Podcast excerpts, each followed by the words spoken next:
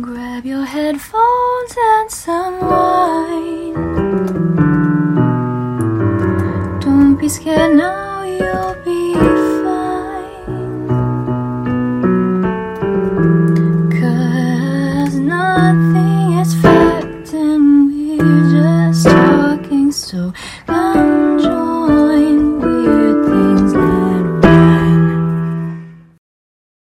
Hello, and welcome to Weird Things and Wine, the show where we sip wine and talk about all things weird. My name is Tash, And my name is Mia. and today we will be talking about Bigfoot. Ah!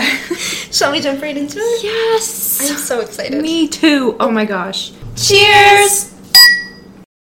All throughout history, stories of large ape like creatures have persisted. Every culture seems to have legends of encounters, leading to mass speculation about their supposed existence. These cryptids seem to toe the line between human and animal, with many sightings detailing intelligence that rivals or even exceeds our own.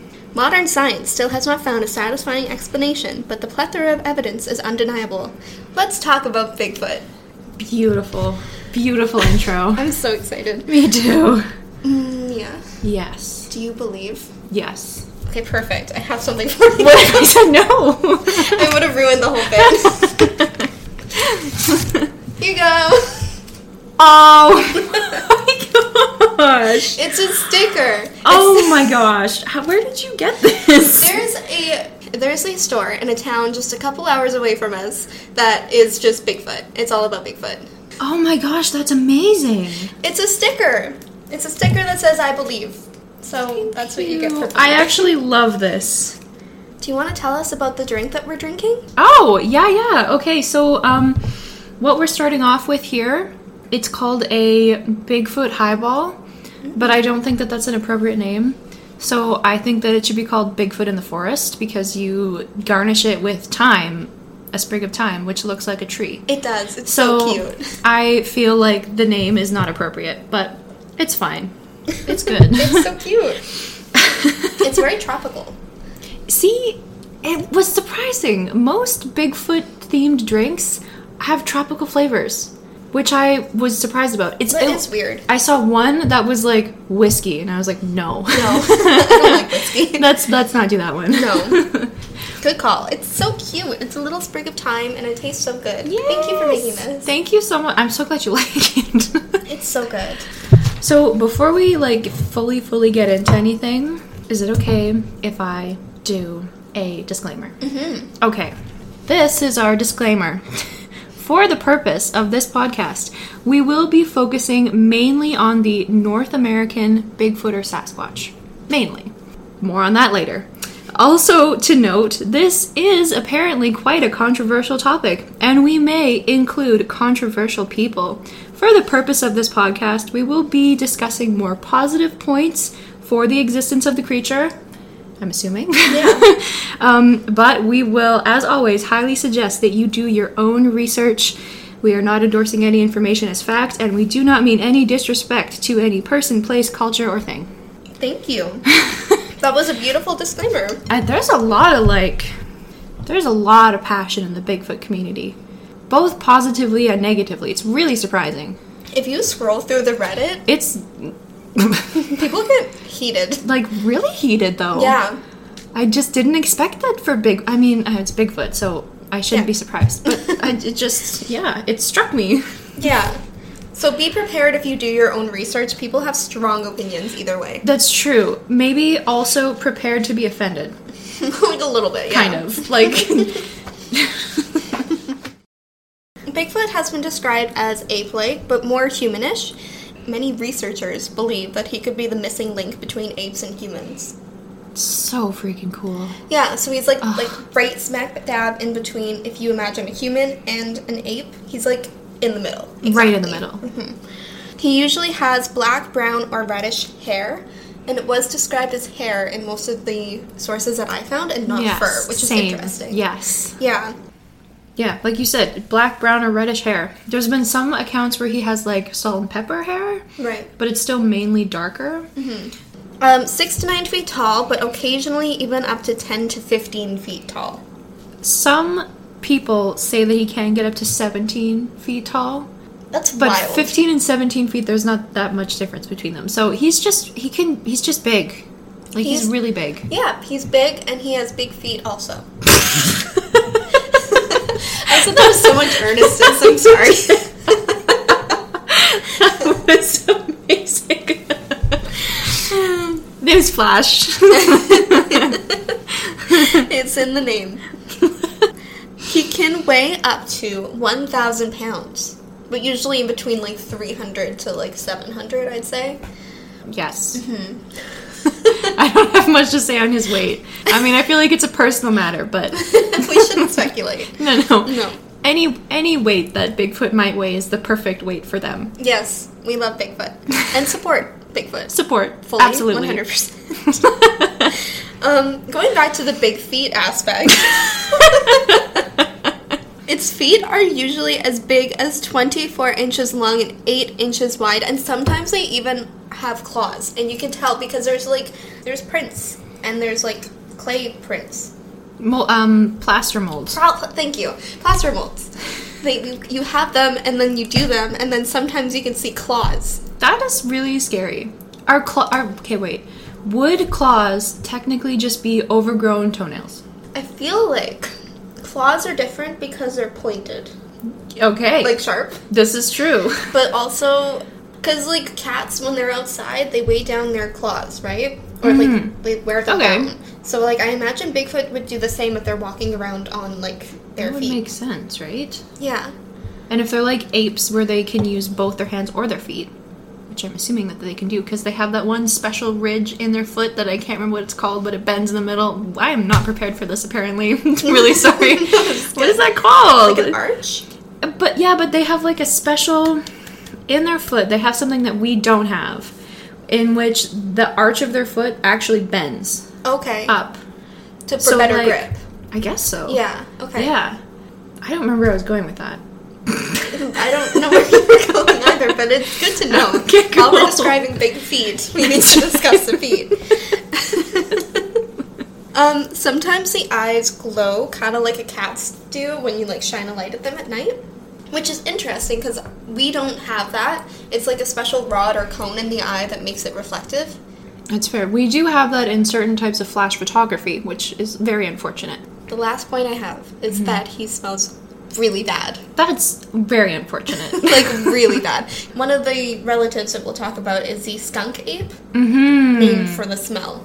Yeah, that's that's a pretty self-explanatory name, unfortunately. Yeah, so that's kind of like what you're getting into when you smell a Bigfoot. True. In fact, it's one of like the things that people remember about him, or it's like the first warning sign that he's coming. It's the Mhm. smell. True. It's um I think it's kind of either you smell him or you have this immense sense of fear Yeah, for some reason. I find that interesting because like nobody talks about how bears smell bad, so it seems just like a very unique hmm. thing to Bigfoot, not like a general animal smell. Maybe Bigfoot stinks because he's closely related to humans and he just hasn't learned how to bath yet. That's what I think. Probably.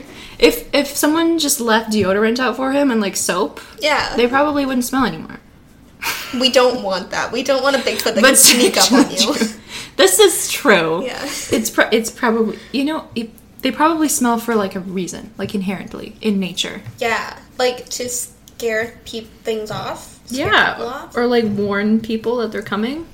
Interesting. Well, like, we'll get into whether Bigfoot is friendly and kind or not. Um, I did want to say that the name Sasquatch comes from a Salish word meaning wild men, Mm. as per Encyclopedia Britannica. Citing your sources. we cite sources here you for do. for safety reasons. I will cite all my sources in this episode for safety reasons. do you think the Bigfoot enthusiasts are going to come for you? Yes, I'm scared. That's funny. Bigfoot is largely believed to be nocturnal and solitary, although groups have been reported, and we'll get into that during one of the stories that I have. Hmm. It prefers the wooded, mountainous areas that are far away from people, and it throws rocks or knocks on trees as a territorial display and communication. It's believed that that's why he does it. But if you're outside camping, in the outside, um, and you hear like knocks or like calls, Mm-hmm. and it gets kind of like weird. Like we watched um, some Bigfoot finding Bigfoot. Finding Bigfoot, Mm-hmm. amazing. Yes, It's just so fun. very good, but a little bit weird when they start, you know, using the calls and stuff. I mean, if it's true. He doesn't sound like you would expect him to sound, according to some researchers. Um, but we did talk more about the sounds that Bigfoot makes in the last podcast episode during the Sierra Camp Sound section. Mm. Yeah. Mm-hmm. So, That's like, true. For a little bit more info about Bigfoot, go check that out. Apparently, Bigfoot has been observed, possibly. Apparently, maybe potentially leaving deer skeletons high up in the trees to mark its territory. Okay, well that's a little bit morbid, but nature's morbid. Nature is morbid. Maybe don't listen to this episode if you're like a little queasy, but Yeah, fast forward to this part. That makes sense though. Yeah, so back to the way that it sounds, apparently. Um, it speaks in howls, screams, moans, grunts, whistles, and has even uh, been observed making like language like sounds. Like in the last episode, we talked about that. Mm. And like um in with the Hawaiian Littlefoot, which I'm gonna mention briefly here shortly, they also make almost like English-like sounds, but not quite. Like you can almost pick out what they're saying, but then you realize that they're not speaking a language you can actually understand. Yeah, I think it was called samurai chatter. Mm, wow, you have a good memory. Thank you. It freaked me out a lot. oh, that's why. Yeah. Okay, I see. that kind of like plays into how intelligent people believe that he could be. So like is Bigfoot intelligent to the human level or is it more animal? You know, does he have language? Does he have Well, if you think about dolphins, because dolphins specifically have like two brains. Dolphins are way smarter than humans. They literally have like more brain power than humans do. So naturally, they would be smarter. Mm-hmm. So, like it said, if you taught a dolphin math, it would be able to solve it way better than a human. I believe it. Me too. Mm-hmm. So, like, Bigfoot is probably way smarter than us. Yeah. Cuz you'd have to be to like hide, you know? hmm And if we'll get into like maybe he's like not an animal necessarily and more like supernatural. True. He could be super intelligent. Yeah. He could be like scarily intelligent. What if you just like were walking and then you stumbled across like a whiteboard with like math equations on it? In the forest. I would leave immediately. that would be that would be the most terrifying thing. Literally. Ew. okay, so if we're talking about Bigfoot here as a species, hmm. species have subspecies. Okay, so in the North Americas, we have Bigfoot and Sasquatch. Those terms are kind of used interchangeably, along with other specific terms like the skunk ape, as you mentioned, um, and the Boggy Creek monster, mm, something along those lines. In Nepal or the Himalayas, we have the the Yeti and the Abominable Snowman. In Australia, we have the Yowie. China, we have the Yeren. Yeren? Really sorry. Indonesia, we have the Orang Pandek. I'm really sorry if my pronunciation is not there. Um, Central Asia and Mongolia, we have the Almas. Hawaii, we have the Littlefoot. Um, Vietnam, we have the Tauri. Mapinguari, we have oh in the Amazon. in the Amazon, we have the Mapinguari. Mapinguari. It sounds so cool. It sounds it's fun to say. Isn't it? Yeah. That's why I started with that instead of the correct name of the place. Sorry. And I don't know exactly how to say this, but in certain cultures, I wanted to say this the Wendigo. Okay. We're gonna leave it at that. yeah. That's freaky. I didn't know that that was like considered a cousin though.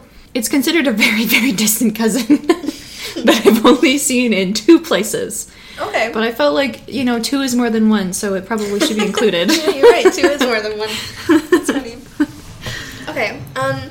So, to get into the origin of the specific North American Sasquatch or Bigfoot that we're talking about today, um, indigenous people have been telling stories about it for, you know, thousand years Oh, yeah. at least, easily, right?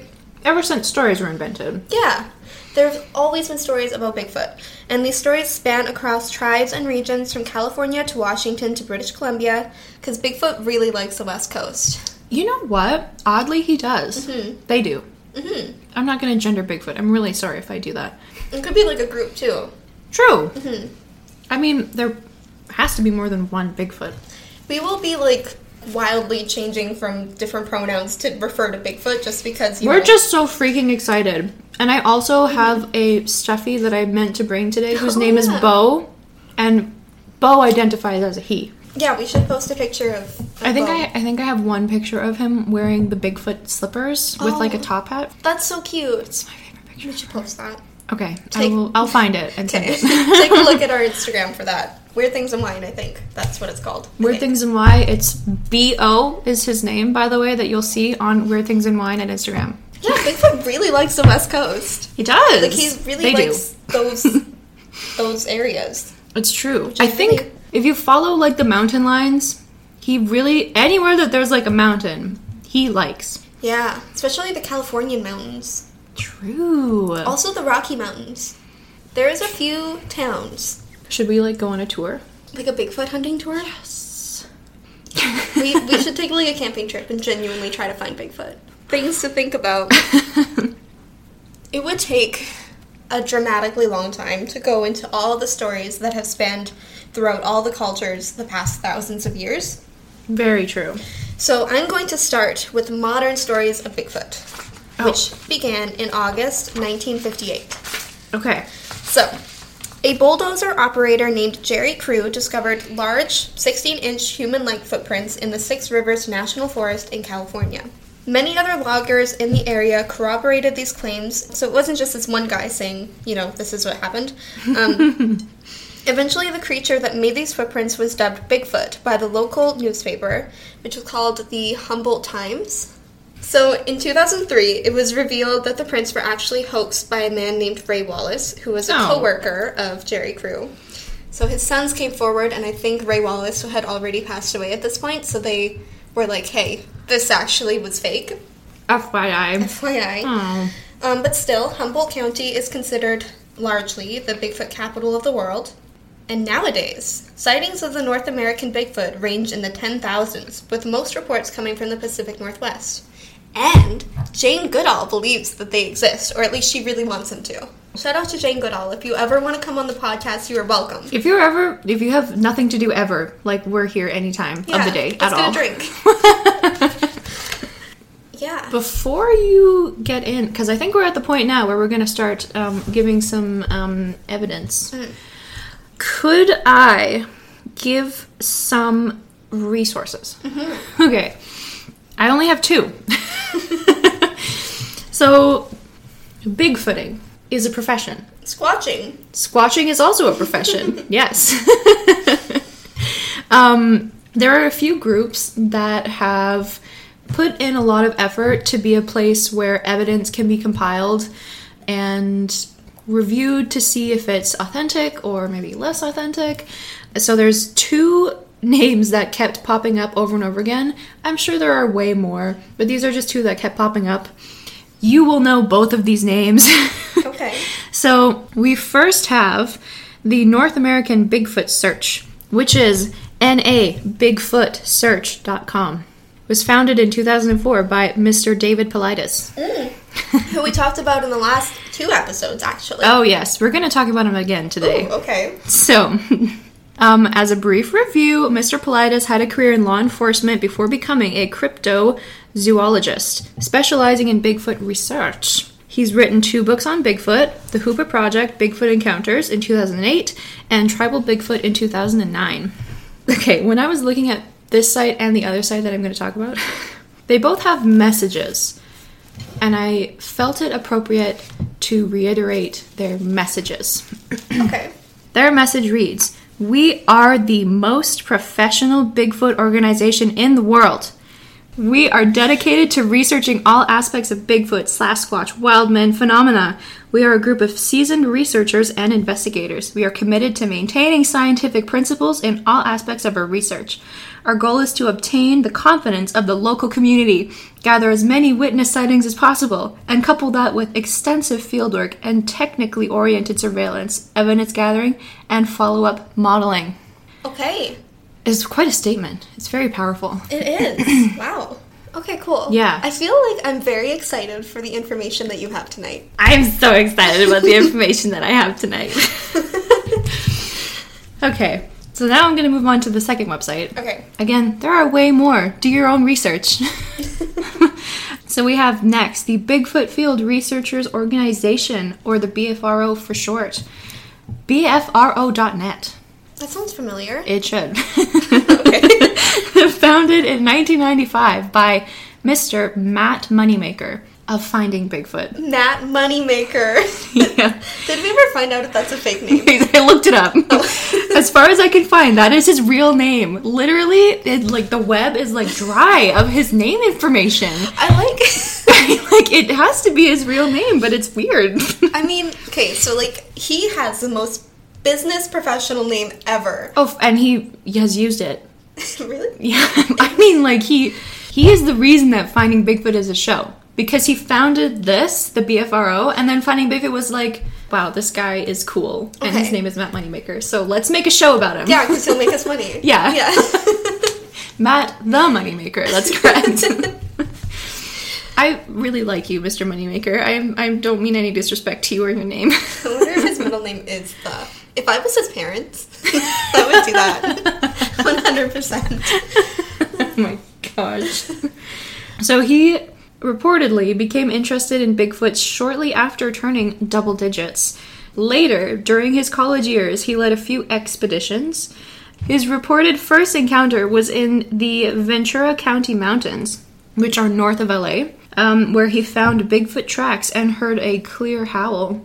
His first real life sighting occurred in July of 94 um, in the Swampy Wildlife Refuge in Portage County. And then it was after this that Mr. Moneymaker founded the BFRO.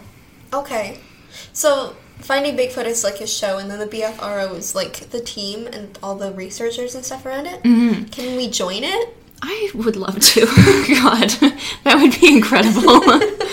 Let me read you his statement first, or the website statement, because it was after I read these two messages that I realized they needed to be um, documented. So his message says The BFRO is now the oldest and largest organization of its kind, a virtual community of scientists, journalists, and specialists from diverse backgrounds. As a result of the education and experience from its members and the quality of their efforts, the BFRO is wild, widely considered as the most credible and respected investigative network involved in the study of this subject. Okay. It has always been the policy of the BFRO to study the species in a way that will not harm them. So they don't endorse the game, is just what I wanted to say. They don't endorse the game. Like the hunting game. Yeah. So they Or- don't want to like hurt him. Or the like literal hunting game where your aim is to like hunt down Bigfoot. Like the virtual game. Yeah, virtual game. That's what I was going at there. um, I just to point out the BFRO is the most credible and respected investigative network, and the NA Bigfoot Search is the most professional Bigfoot organization in the world. Okay, so they both are competing. They are. it's very clear. Okay, There's there's quite a few things going on. Wild. this is what I was saying when there's like a lot of animosity. Like, Yeah. Which whose side are you on here? see, I don't know. I feel like I have to be on both. I feel like their general aim is the same. yeah, they both want to like find Bigfoot and In a nice way. him. Exactly. Yeah. Yeah. We do not endorse the hunting or hurting or harming of killing or killing of any Bigfoot or animal. or animal. Let's be real. Yeah. Our friend Ash just walked by and I was reminded of something that they said one time. So I'm gonna say it. Ash, I don't know if you can still hear me, talking about something you said to me. Okay. I was reminded about something I didn't write down because we are talking about Bigfoot. You guys are talking about Bigfoot? Yeah. Yeah. Oh shit! I know. So our dear friend Ash is here. And one time they told me that if you give Bigfoot a pebble, if mm. Bigfoot likes a pebble, pebble, then you will become friends with Bigfoot. Yeah. Or he'll kill you if he doesn't like the oh. pebble, Oh. right? well, I didn't. Presumably. That's just what I'm assuming. I have never heard that, but that's amazing. Mm. Yeah. So if you're ever walking around and you're worried about Bigfoot, just carry like a nice pebble in your pocket so you can give it to him if you encounter one. You probably have to like find a pebble that speaks to you, you know? Like all of a sudden Yeah. you're walking and you just happen to look down and there's a pebble. Yeah. That's like calling out to you. Yeah, or like a crystal. It's good to have like. Oh, true, three, true. You know. Honestly, Yeah, Just like keep finding them, and then you can like. so true. Just Just offer all three. Yeah. Which one do you want? just handfuls. Just walking around with pockets full of pebbles. Don't you guys? That's how you make friends with Bigfoot. if you're going outside, Gotta plan ahead. yeah. that's right. That's right. You gotta be safe here. We have another drink now. Oh heck yeah, we do. Would you like to tell us about it? Okay, so I'm gonna change the name. So technically, this drink is called Sex in the Woods. Oh, like a sex on the beach? Yes. But in the woods. Yes. So mm-hmm. we're gonna call this Sex in the Forest because we've put the sprig of thyme back in, which makes it look like a tree. So that's how you do it with drinks. You just change something and then you can change the name. Isn't the forest the same as the woods? But forest sounds more appropriate. You're right. It's a better name. Woods makes it sound like stumpy. Forest makes it sound like greenery. You're right. It's really good. It's strong. Okay, I have a listener story for us. This is so exciting. Thank you so much, listener, for sending in your story. What the heck? This comes from an anonymous listener who is 52, female, and lives in Canada. She says that she lives in an area that isn't known for Bigfoot sightings, but she's always hoped to see one. So, Same. yeah. I'm going to read this word for word, everything that she said. It Okay. blew my mind when I read it. Oh my gosh, I'm s- I have not heard this. I'm so ready. Okay, so the details of the story make me question my own sanity, even though it happened to me. It was a snowy night in December, approximately 9:40 at night. I was traveling on a major road in our area and coming up to an overpass along the highway. I'm driving a 1500 Dodge Ram truck. I'm sorry if that's not how I'm Dodge Ram to say that. 1500. Yeah, one of those. Um, and this is important for size comparison, Smart. Holy. right? She's so smart. Thank you, anonymous listener. we appreciate you. The intersection was well lit, and it was snowing but not super heavy, blizzard style. As I approached the intersection, just before I got to the first lamppost, I saw, out of the right side of the windshield, a very large person. Ooh, I got chills. Now, it was snowing on a snowy road, so I was driving well below the 100 kilometer speed limit. That's how you know it's in Canada. Kilometers. honestly. And it was backlit because of the streetlights, so it was very clear to me. Of course, I slowed down even more, thinking that it might be a bystander from the accident scene or someone mm. needing help. But as I passed, the head of the person was level with the upper right corner of the windshield. That is pretty huge, considering that I was driving a truck. It easily was bigger than me by two feet, and the body frame was huge as well. But here's the hard to believe part okay. Wow. Oof. it was wearing a fedora and a trench coat. Oh my goodness. I mean, what the heck? I looked in the side view mirror as I passed, and it just hopped the cement dividers along the highway and disappeared. It was just gone. So, yeah, I know that seems like it was a person, but this person would have had to be bigger than Andre the Giant. Weird, I know, but that's my Bigfoot story. Okay, you know when like the hair on your head like stand like you, your the hair on your head like lifts? Yeah. I have that feeling at Yeah. the moment. Literally Bigfoot plus Men in Black.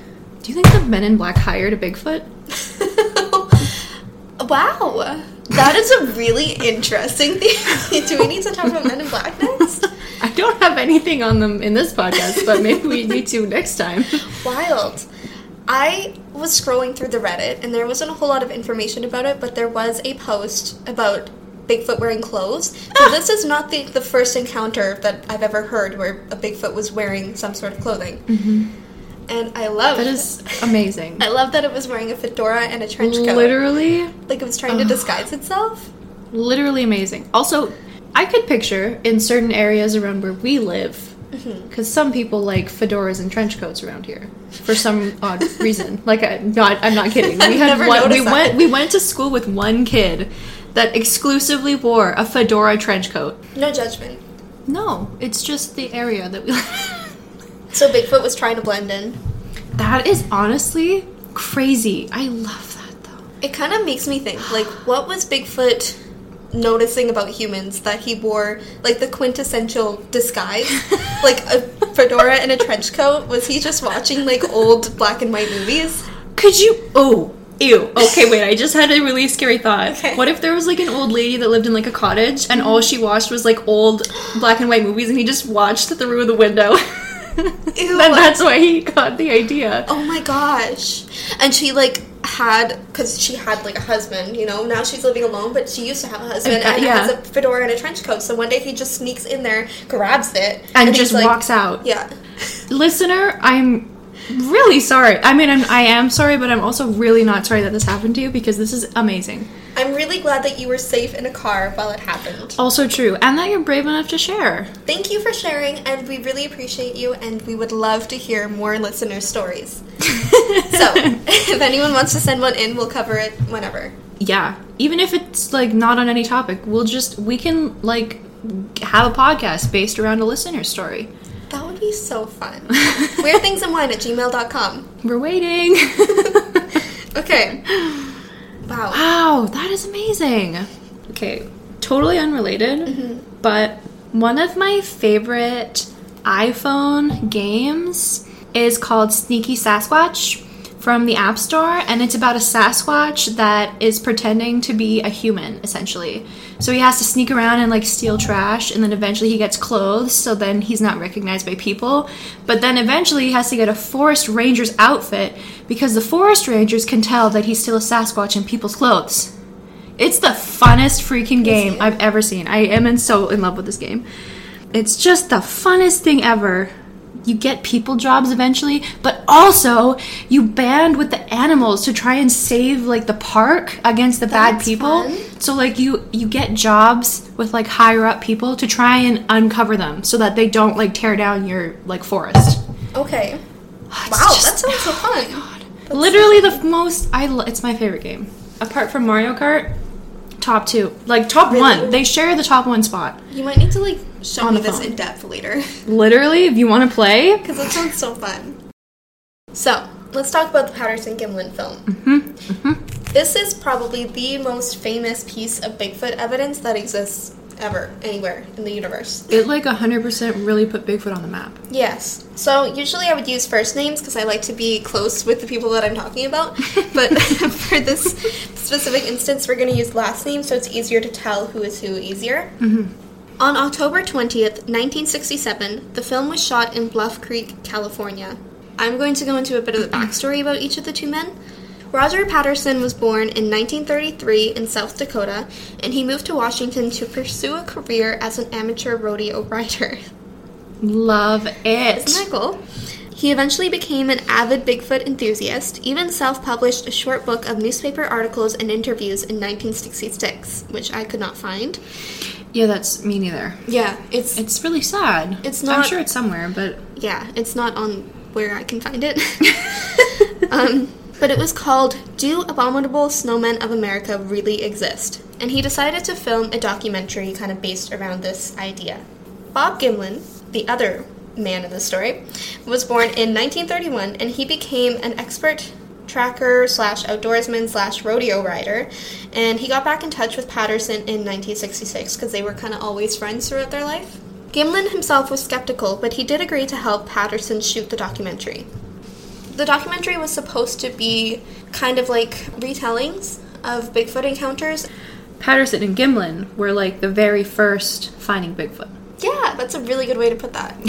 so it was going to be partly fictional and partly real, this documentary. So the two men themselves were going to be playing characters, but they were going to be telling real encounters. And they were going to be trying to find Bigfoot, but they didn't really expect to find him. Yeah. Yeah, they chose the Bluff Creek area because it was known for Bigfoot sightings, and Patterson was familiar with the area. He had been there before. There were many tales around this area and actual prints that were found. So that's kind of why they, they decided to, to do it there. I didn't write this properly. It makes is why I'm sense.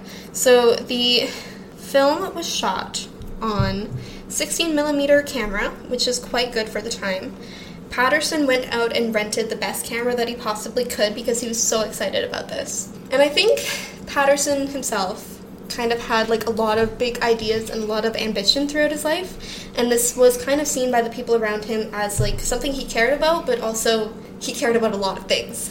yes. Yeah. So the specific area the film was filmed in was lost due to overgrowth until 2011. Which is kind of sad. Yeah.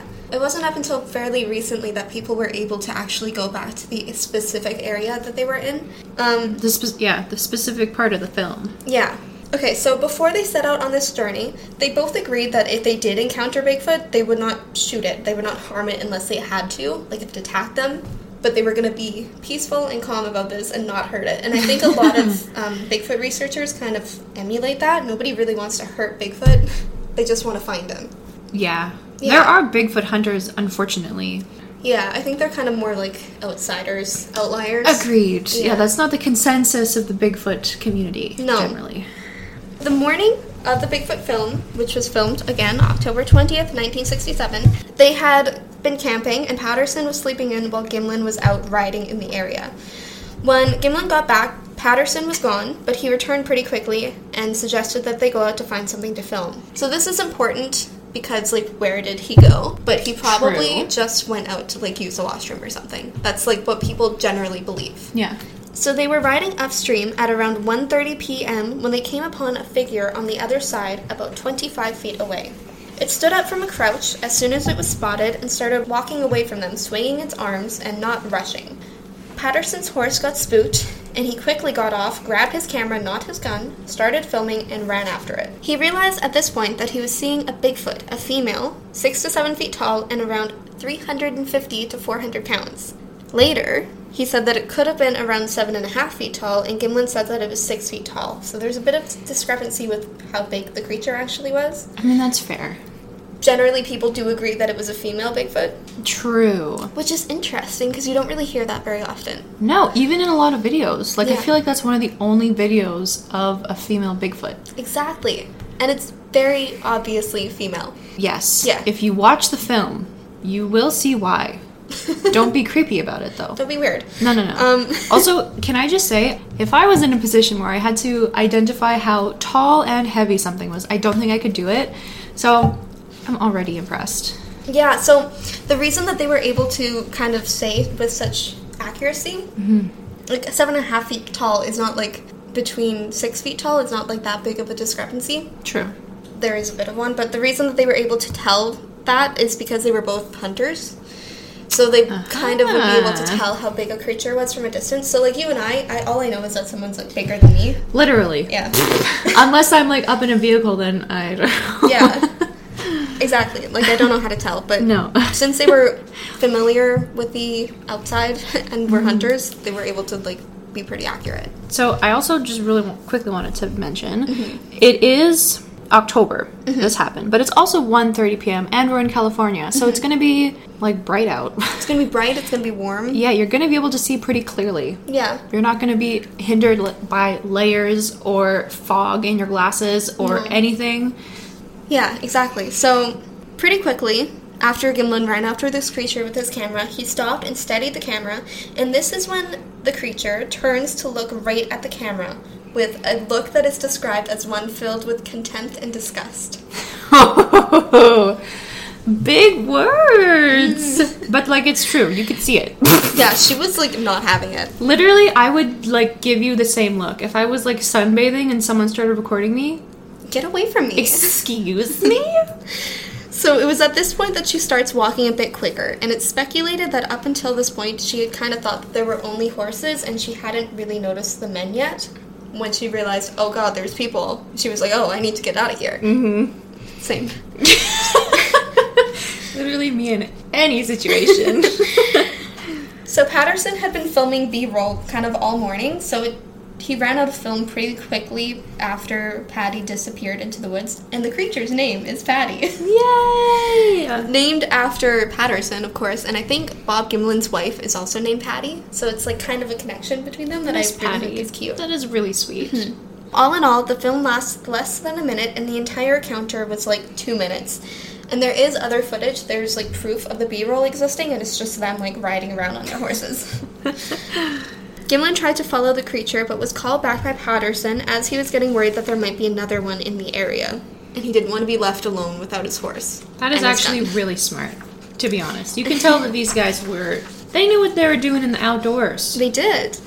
Um, so they quickly found the horse that ran off and reloaded the film camera, then followed the Bigfoot tracks up into the mountains until they lost sight of them. Then they made plaster casts from the clay from the creek. There was like a creek, right? She was like by the water. So there's like footprints, and they made plaster casts of it. And Gimlin himself even tried to like jump into the clay to kind of gauge the weight of the creature, um, and he couldn't make one as deep as footprints. Brilliant. So she's big, she's heavy, she's a, a big girl, and we love her. Absolutely. Yeah. Um, so the prints were about 14 and a half inches long and 6 inches wide. Which is big. Big. So a size 9 foot would be just under 10 inches. Okay, a size 10 is 11 inches. Okay.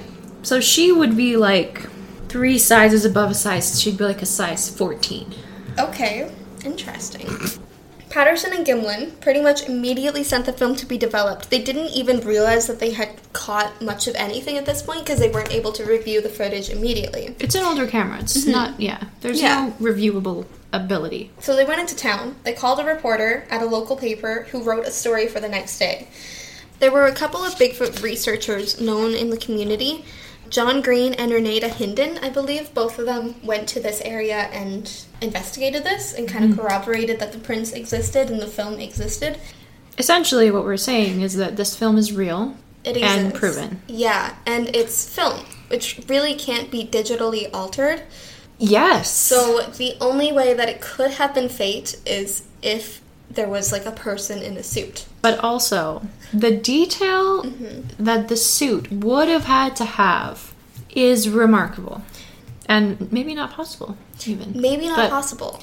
There's actually a man named Philip Morris who owned a costume shop at the time, and he claims to have made the suit. He claims to that he sent it to Patterson in 1967 to be used in. He thought it would be used in a prank. And then a man named Bob Hieronymus claims to have worn the suit for the film, but the two men's descriptions of the suit are wildly different, and they don't match up to what was actually there in the video. Um, neither of them have provided any evidence of this existing, no receipts, physical, actual receipts. um, nothing. They don't have the suit, they don't have anything about it. Neither of them have adequately replicated the suit since. So Patty bends her knees and her toes in a way that someone in a suit could conceivably not do. And her arms are much longer than a regular person's, but you can also see her fingers moving. You can also see the muscles moving. When she walks, you can see like the muscle and fat below the fur. You can see it moving. Mm-hmm. So Which that you cannot do in a suit. no, I think it was compared to at the same time Planet of the Apes came out, the original, and the suits in that one are much more rudimentary, even though they are like Hollywood. You know, So you're gonna tell me that someone from Bluff Creek someone from this tiny little town in the middle of nowhere made a better suit than Hollywood did, mm-hmm. like a team of experts. I believe it for sure. The suit would have been incredibly expensive to make. Not only that, but the level of detail would have been nearly impossible to replicate. Even experts in costume making for movies and films say that they couldn't replicate that kind of detail. They couldn't have made that, and it has not since been properly replicated. Including like her face. There's such a clear shot of her face because She's turns literally looks looking. directly Don't- at them. yeah. And I feel like if they had faked this, if this had been a man in a suit, they wouldn't have lingered on it. They wouldn't have had it look at the camera because it's so much easier to tell if it's fake then. True. With how long the video was and what they had her do, what they would have had the costume her do, mm-hmm. it doesn't make sense. It doesn't For a hoax. really make sense, no. To this day, this film is regarded as the most credible piece of, big, of evidence of Bigfoot. And like I said, John Green and Renee Hinden, experts, believe that it's real. Roger Patterson unfortunately passed away from cancer in January 1972, so shortly after the film was filmed. But he never wavered in his commitment and his belief that this was real. Bob Gimlin himself didn't talk much about the film until around 2005, as he didn't like the attention that he got from it. He thought that Patterson had benefited from it more than he had, and that he was kind of cut out of it. That's unfortunate. hmm But he believes it, and he was a skeptic, a skeptic to begin with, but he believes it now, and he's still alive. And he's been on, He's been on a bunch of things. yeah, Astonishing Legends is one of it, one of them. And if you ever want to spend like so much time and like enjoyment digging into this, listen to their six-part series about the Patterson Gimlin film. It's so good and it's so in depth, and I cannot possibly even begin to like replicate the amount of information that they put into that. But they did do an interview with Bob Gimlin, and it's really interesting. So go and listen to that. Also, I unfortunately did not get to watch this, but he did either star in or help- produce Man vs. Bigfoot in 2021. I think it's a movie. Okay. Yeah. There's like nowhere to watch it. Like I legitimately cannot get it on anywhere. Really? Yeah. I was really annoyed. That is annoying. I was like, come on. oh, okay. Also, I see. He starred in this film. Oh, so he was like it was like a documentary? No. Oh. It's another story, but he was in the film. So I'm assuming that means he also had some input into the film to make Right. it as realistic as possible because he like lived through an encounter. Yeah. It's wild. I didn't know most of this stuff until I started researching it. Like obviously I'd seen the video, but I didn't know. you know? Yeah. And especially when you think about the fact that like they did go out there with the intent to film. Mm-hmm. Not necessarily a real Bigfoot. Yeah. like I feel like that's not a fact that they would share Right. if they were hoaxing this. Yeah, it just doesn't make sense that it would be a hoax. And if you've seen the video, it looks so real. It does. Like- it's scarily real. Even to this day, there's nothing that I've seen that makes me feel the way that that film feels in terms of credibility. Especially like today's videos, which is odd because Yeah. today's cameras are so much better, but like they still are not to the quality that that film was. Yeah. And the fact that it could not have been like digitally altered, the the only way they would have been able to fake it is a man in a suit, Mm-hmm. and that there's almost no way that they could have made that suit. It's wild. It's brilliant. There's no mistaking it for anything else. It's not a bear. that's just that's a. It's that's a also not an ape. It's a Bigfoot. mm-hmm. It's wild. One of my favorite so-called facts of life is this film. Yeah, Mm-hmm. I love it. Mm-hmm. Are you gonna tell me about Theodore Roosevelt? Heck yeah, I am. Okay, I'm excited. Alrighty. So, if the name Theodore Roosevelt sounds familiar to you, I mean, it like maybe should. um, he became the 26th president of the United States in September 14th of 1901. Mr. Roosevelt was known very much so as an adventurer or an outdoorsman. He was a very well-versed hunter. In 1893, before he became president, he wrote The Wilderness Hunter, which details some of his hunting experiences. And in this book, it's possible that he wrote about a Bigfoot encounter. Are you ready? I'm so ready. Okay, so I'm gonna try and paraphrase this because I I don't want to you know be rude and steal his stuff word for word. So Fair enough. also please like read his stuff like for real. If you can find it, if you can get your hands on the book, like get it because it's really interesting. Yeah. Yes. if you want to learn about hunting specifically. This encounter, he did not live this, but he heard this through one of the men that lived through it. I'm guesstimating that this is around the 1960s. Or we're guesstimating that it's around the 1960s. So sorry. The 1860s. Wow, words are hard, man. So, we have two relatively well versed trappers who are having a particularly poor time at their normal spot, so they decided to try somewhere new. Mr. Bauman is the gentleman that lived to tell this tale. They never actually name the other man that was involved in this, so you're only going to hear me talking about Bauman, Bauman and the other man. Okay.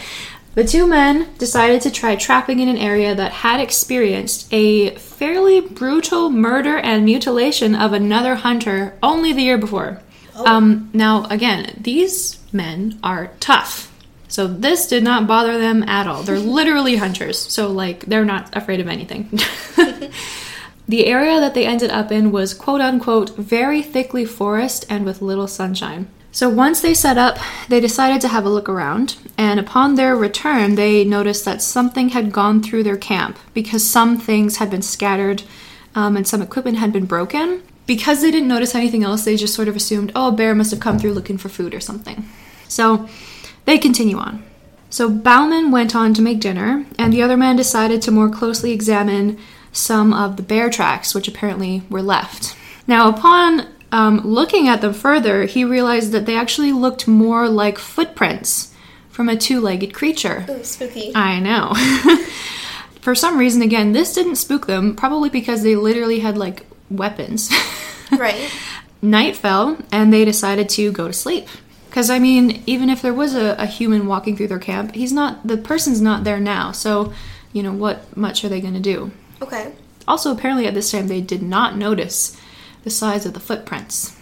Later on in the night, Mr. Bauman was awoken with a terrible smell and an upright figure near the end of his blanket. So from this wording, they're not sleeping in a tent. They're just like in like a sleeping bag, like in the middle of thinking about that. nowhere. People do that apparently. I, like how you got to be like a, an outdoorsman, like for real, an outdoors real. person. As I've mentioned numerous times, they are trappers and hunters. So they sleep with their rifles like next to them. So Bauman's Mr. Bauman's rifle was right next to him. He just grabbed it and started just firing. He like didn't even stop to make sure that it Literally no. I guess not. I mean, quick reflexes. Good thing, bad thing? I don't know. um, I mean, it's nighttime also, so he most likely missed and didn't catch anything, or you know, didn't the the bullet didn't catch anything. Right. This did, however, scare whatever was out there away. Because I don't know what time of night this happened, but um, presumably it was still dark. I also don't know if both men like stayed awake or if they like went back to sleep. I'm imagining that they didn't. How could you? Well, see, I don't, I, I don't know. And then also, I don't know how early trapping would have started. So I don't know if maybe they just were woken a little bit early and they were like, oh, well, let's just start early. You know, I don't know. I'm sorry. There's there's some things that I don't know. but the next day goes on and they leave their camp and they do their trapping. When the day is done, they return back to camp um, to a very familiar scene as the day before. So their campsite had been quote unquote destroyed, and a much better set of tracks showing a fully bipedal figure with giant human feet had visited their campsite. Do you think that as he was destroying this campsite, he was like, I'm gonna leave footprints so they know I'm big? Do you think he did that on purpose? I never thought about it like that, but probably. I mean, they like throw giant rocks to show that they're big, Yeah. right? Yeah. So, like, giant footprints would make sense. yeah. He was like, they are the smart, like, specifically. Stomping. this spot looks wet. I think you're right. I think you're onto something. I'm not going to say anything about this next part. I'm just going to like speak it because I don't have any words. So they still decided to sleep there for another night after all of this. I don't know about that, guys. I- honestly. So when they'd finally gotten back into their beds, assuming it's they're like lulling into sleep, but they're not quite sleeping yet, um, they could hear something really large walking on the opposite side of the creek to them. So across the creek. Now they tried to get up and you know see what was out there, but it was just far enough away that they couldn't see it, but they could hear it. So they didn't get a lot of sleep this night, which shows that they are actually real human beings. Yeah. um, So after everything that had happened and the, you know, traipsing that night, they decided that they were done and it was time for them to go. Um, Yeah. yeah. So I think possibly they were a little bit spooked at this point because they tried to quote unquote get out as quickly as possible. um, so to do this, they split up. So Bauman, Mr. Bauman, went to get the three traps that they had previously laid, while his partner had packed up their camp. Apparently, this took Mr. Bauman quite a long time because they were full, and he returned like really a lot later than I expected him to. it was Okay. like late in the day by the time he got back. Upon his return to camp, he found that his partner had passed by a broken neck with four fang marks Whoa. and wait. big what? Yeah. and these big footprints were found all around his body. Okay. Can we talk about that for a second? yes, That's horrifying. I know. Okay, so I had heard about the Teddy Roosevelt story that he had from this guy, Bauman. Mm-hmm. I did not know about this. I did not know about this at all. The fang marks? think- I know.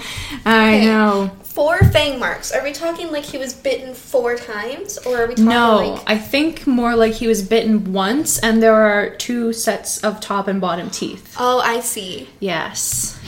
Okay, but like. That feels very vampire to me. I know, Yeah. right? Like that's. Because, like, the fact that he said it was like fang marks and not like. This is morbid. Turn it off if you're a child. This Um, we we might restrict this one. No. like the fact that he said it was four fang marks and not just like a chomp, like a bite. True. Like his skin was intact. He could tell That it was like, only- just bit him and then. So, if you oh, man, if you think about like um, like certain feline predators, like um, I can't think, I don't know exactly which one, but like I want to say it's panthers, Okay. maybe when they go in to kill something, like they will just puncture its jugular and And- like break its neck, and then they'll take it back to their like home to eat the rest of it. So that's like a prey. That's how, how some animals deal with their prey. So you're saying that he probably bit him and that's what broke his neck, and not that he like broke his neck and then bit him. I mean, I am assuming.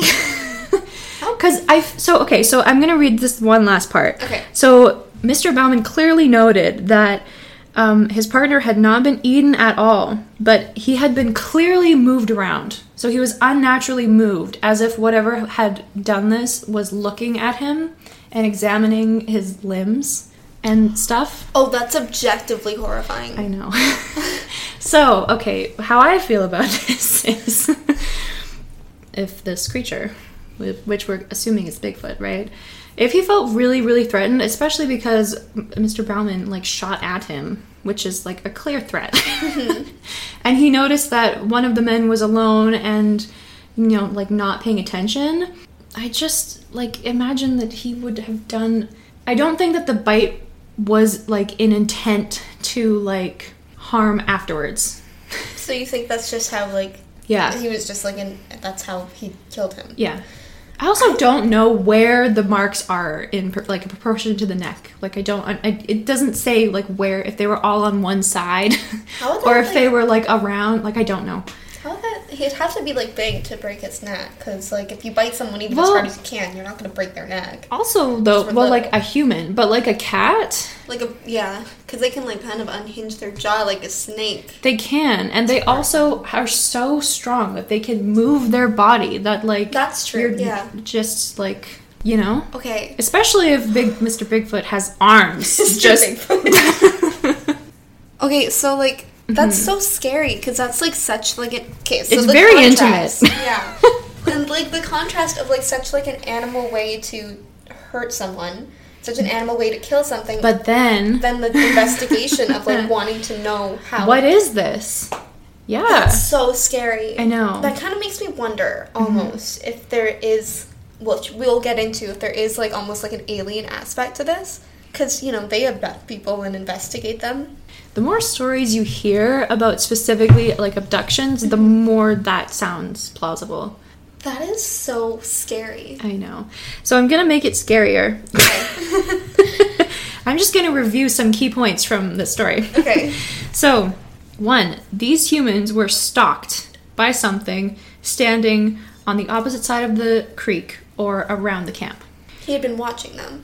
Yeah, stalking, watching, observing, yes. Yeah. This thing also had a very strong stench.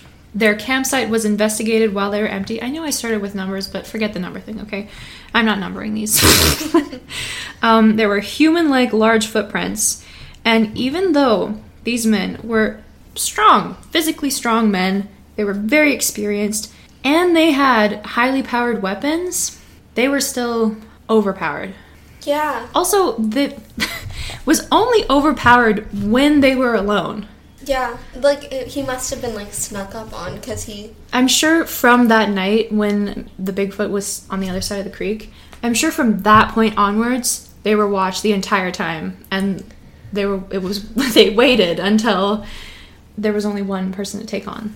That's so terrifying. I know. I actually am like kind of upset about that because I want Bigfoot to be like a good guy, but that's like so scary. We'll see, okay, I don't think of this as Bigfoot being a bad guy because you know what did he do? He didn't Yeah. like he he took a life, but he also did it in a respectable way where the person was dead pretty much instantly.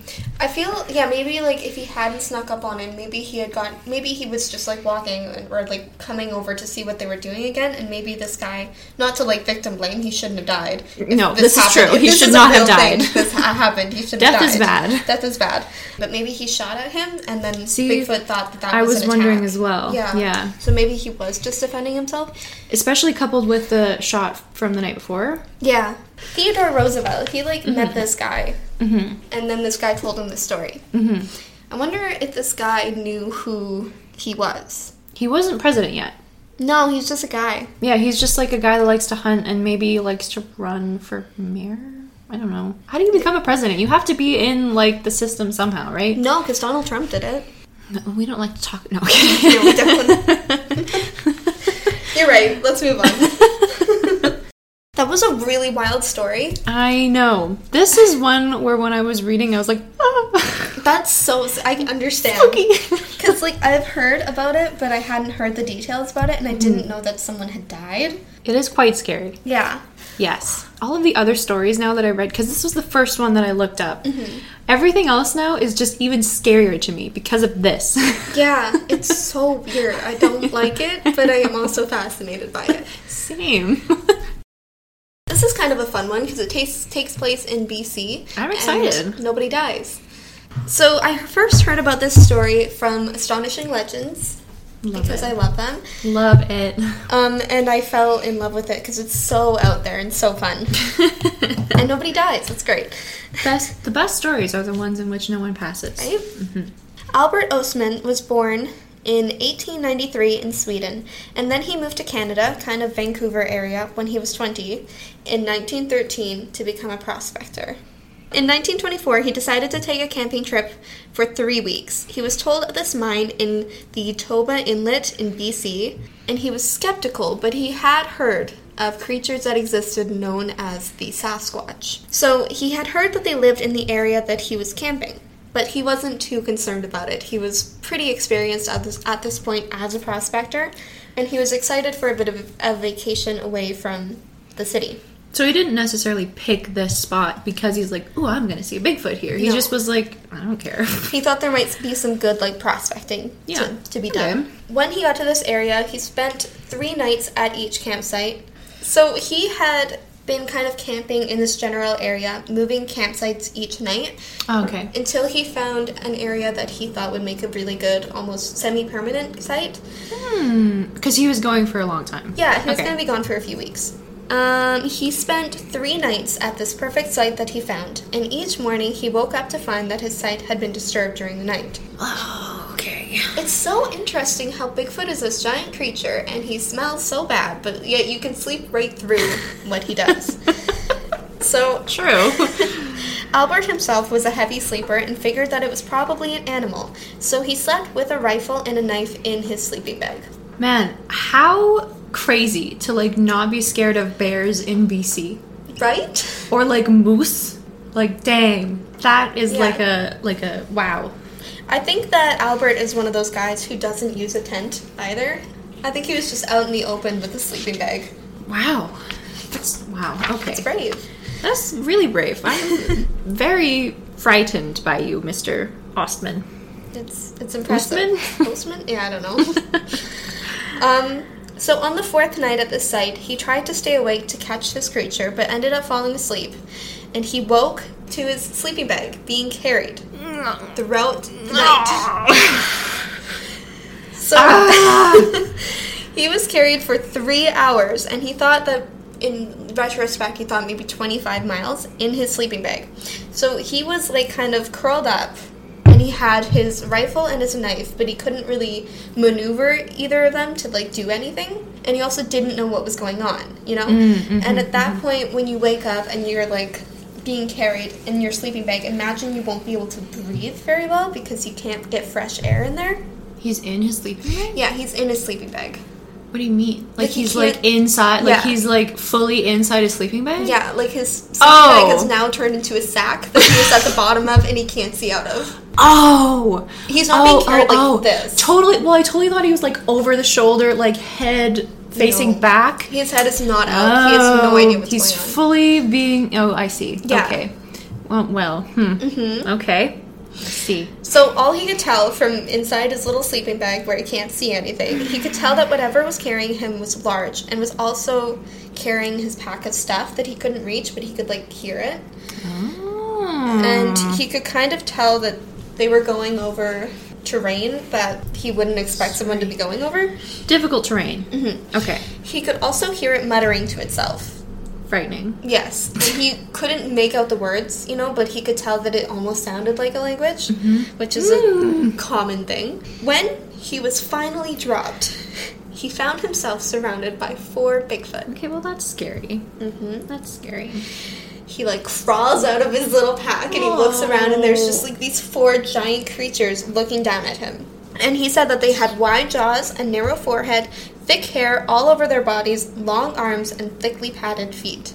So Albert believed that there were two parents and two children, almost like a family. Oh. So the largest was the father, eight feet tall, and this was the one who had carried him to this site. Makes sense. He was in a canyon of about 8 to 10 acres that seemed to only have one way in and out. Walls on either side, it was big, but he could tell that there was no real way getting out besides the way that they had gotten in. Which was really difficult. Yeah, really difficult, unless you're a Bigfoot, I guess. So he got the feeling that the two smaller ones were scared of him, and that the adult female was irritated with the male, like he had brought home a lost puppy or something. Oh, they're just like us. so they didn't hurt him at all. They kind of just like kept him there. And they fed him sweet grass. Hmm. So he decided not to like fight back. He decided not to use his gun or Well, you know, do anything to harm these creatures. They fed him sweet grass and he got the feeling that perhaps this area that they were in was sort of like a stopping point. It wasn't like their home base. They, that they had just like come here to have the sweet grass they were feeding him. Oh, like a delicacy. Yeah. Ooh, okay, interesting. Mm-hmm. Yeah, he didn't use his guns. He didn't have a lot of shells, and he didn't think that they would do much against the big one. And he found himself kind of not wanting to hurt them. Like the way that he describes them, it's so interesting, and I haven't heard anyone talk this way about Bigfoot. But he, they seemed really human to him. Like they seemed not animals. They seemed like humans. Okay, so interesting. There are like so many stories of like hunters where they have Bigfoot like in their like rifle like shot, mm-hmm. and they just this overwhelming feeling comes over, and they're like, I can't kill this. I can't mm-hmm. shoot this. Mm-hmm. Like crazy. It's. I'm, I'm like I would not want to be able. To, I wouldn't sh- be able to shoot any animal. No. But um, an experienced hunter should be able to shoot an animal. But there must be something more human about them. There has to be that your brain recognizes it as this is me. Yeah, like I can't. This, I can't. this. Yeah, It's exactly. a human. This would be murder, and that's the way he described it. He said, "I can't kill it. It would be murder." Interesting. Yeah. Yeah, when I saw a monkey for the first time, looking into its eyes, it was like really unsettling how humans they were. Like, it's a human eye. It looks like it has human feelings and human thoughts, you know, just like in a smaller, hairier body. So the creatures, um, they seemed fairly intelligent. They had even like woven blankets out of moss. Although oddly enough, when he used like empty food containers as like a cup for water, they seemed very intrigued by this idea that he could make a cup. So they could make blankets, but they couldn't make cups. Interesting. Yeah. Well, maybe. Okay, interesting. I guess they would have a need for blankets and not for cups. Yeah, Cool. right? He didn't observe them cooking or eating meat, but he kind of thought that maybe they did and that they just didn't have have any available At the time. Yeah, that's why they were eating this sweet grass. Hmm. Um, and they didn't seem very surprised when he made a fire. That's intriguing. Oh, that's cool. Yeah, because it's like, can they make fire themselves? That's really cool. So they were very impressed by the cups, but not, Not very impressed by the fire. fire. So the day after he arrived, he tried to leave through the, the way that they came in, but he was stopped by the big one, and it said something along the lines of Soka Soka. He also had like no solid idea of where he was because again, he had been in his sack unable to see out when they had traveled, but he knew that he was like far enough from his sight that he wouldn't be able to get back easily. He did have a thought, and this kind of plays into how he viewed them more human than animal. He kind of thought that maybe he could take the younger female female with him because she was friendly towards him and she wasn't big and scary. Oh, she was. Oh, oh, okay. So she wasn't herself big and scary, and she also wasn't scared of him.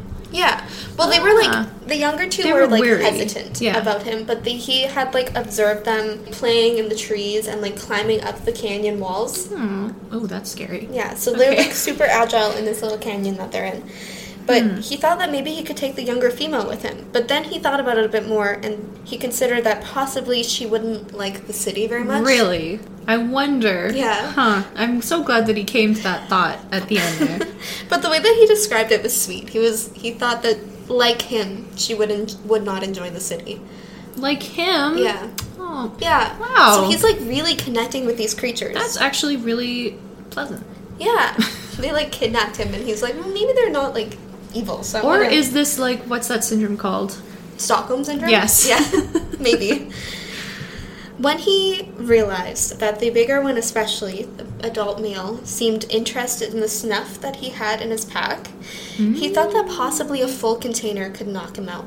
Oh, okay. I was not expecting the story to go this way. Yeah, well, he has to leave, right? So he's like, I can escape. I'm going to give the big one some snuff, which is like, in this context, it's kind of probably powdered tobacco, but it could also be like chewing tobacco, or it could also probably, maybe, possibly be cocaine.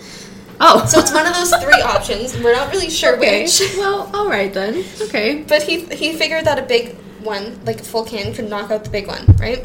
Okay. So he spent six days in this canyon with his family, and he watched the older ones rest and the younger ones play, jumping and climbing. And he opened a new container of snuff one day and offered some to the big one, who took it all. I mean, that's fair. He's large, you know. He's Mm-hmm. gonna need a lot. So the big one eats Yeah. it, right? Okay. Immediately freaks out, panics, because he's like, you know, He's feeling weird. it doesn't feel good. It Yeah. hurts. It burns. You're not supposed to eat it. Even chewing tobacco, you're not supposed to like swallow. Oh, I've never done that. Okay, this makes more sense now. I yeah. see. So he freaks out and he like runs to like the water, ran to the spring to like drink some water, and it's like the way that he describes it is like really cartoonish. He said that he had like fallen over and that he had done what the younger one had done in the sense that he like curled into a ball and rolled towards the stream. It's actually really endearing. It's kind of cute, right? Aw. This is like a very fun story. wow. Okay, love the fun vibes. I'm gonna go with it now. So while the big one was gone, Albert grabbed all of his stuff and ran.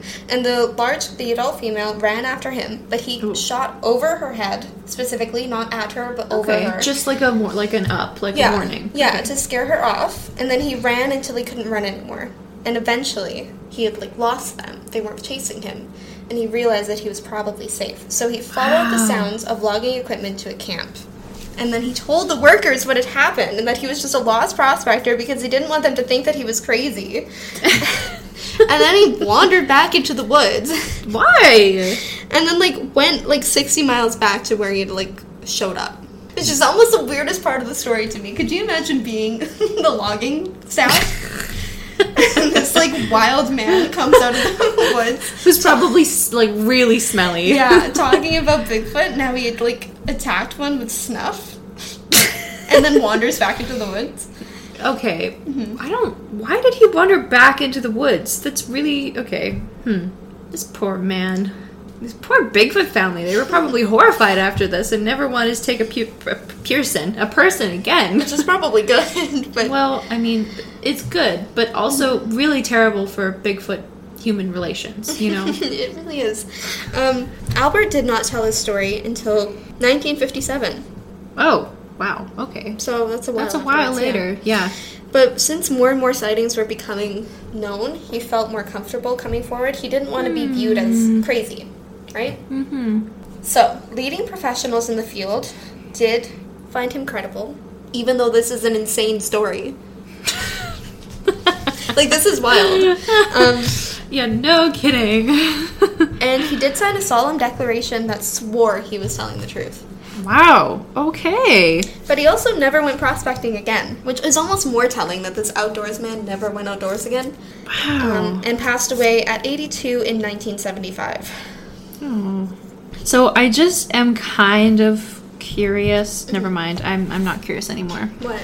I got confused. Never mind. this is BC. Never mind. yeah. I was like, what if the female, because the time is so close, what if the female could also have been the same female that was spotted in the Patterson Gimlin film? It's very But- possible. They walk. They're big. They could walk. You never know. That's true. And I mean, technically, a lot of mountains are like connected. hmm It's so interesting.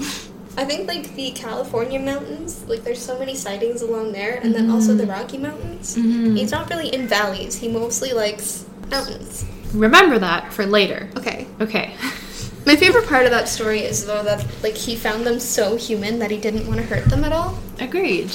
I just I, I like that because you don't really get that perspective very much. And after the terrifying Bauman story, I feel like we needed something a little lighter.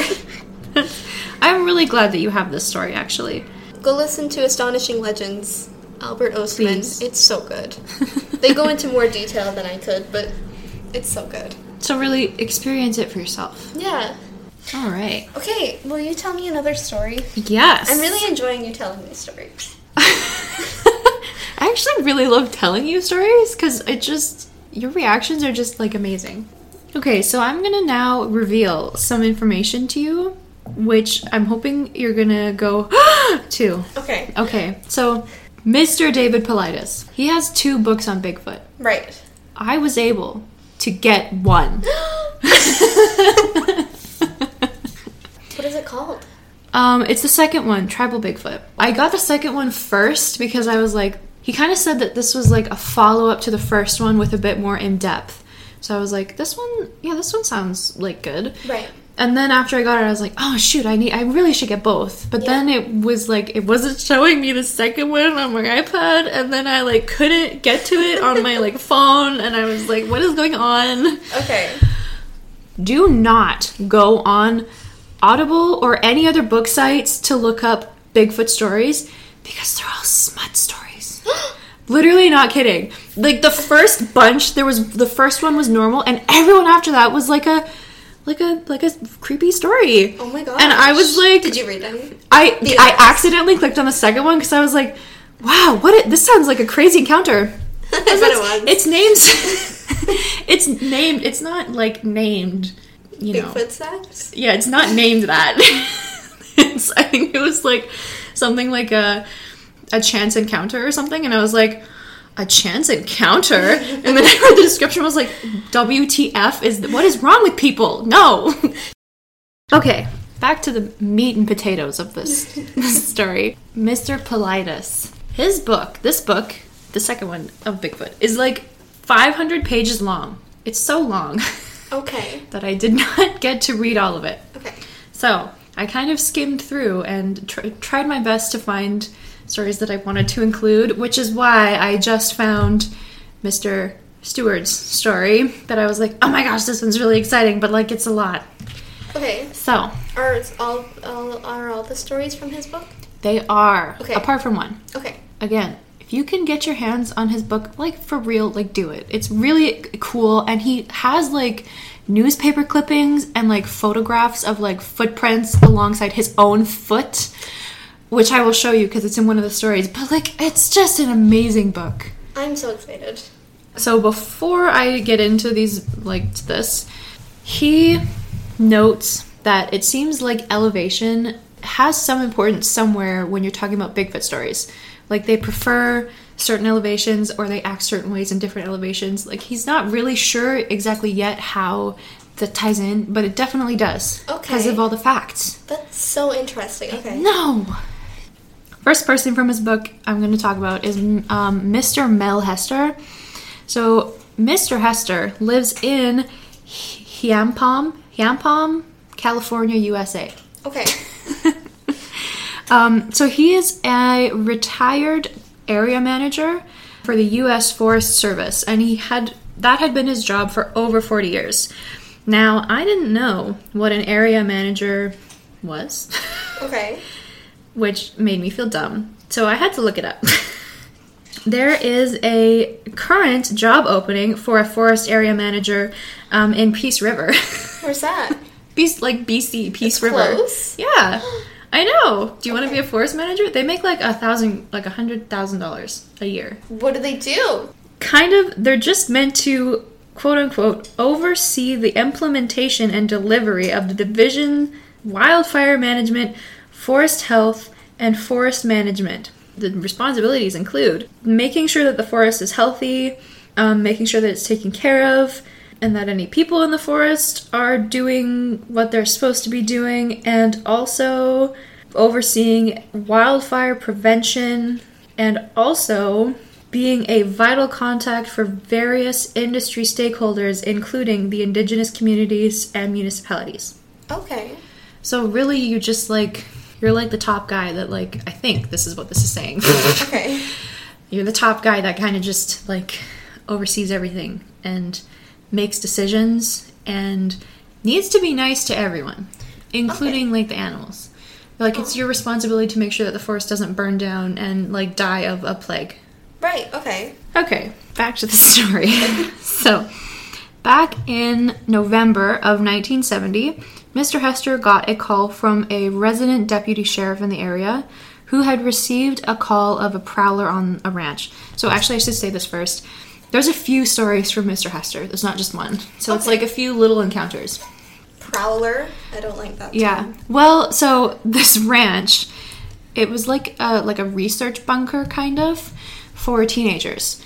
So they would I know it sounds suspicious. I was like this sounds like a party house, but uh-huh. apparently these these teenagers would go there and spend a week learning about wildlife and like camping. Oh, that's kind of cool. Right? It's like really like surprisingly wholesome.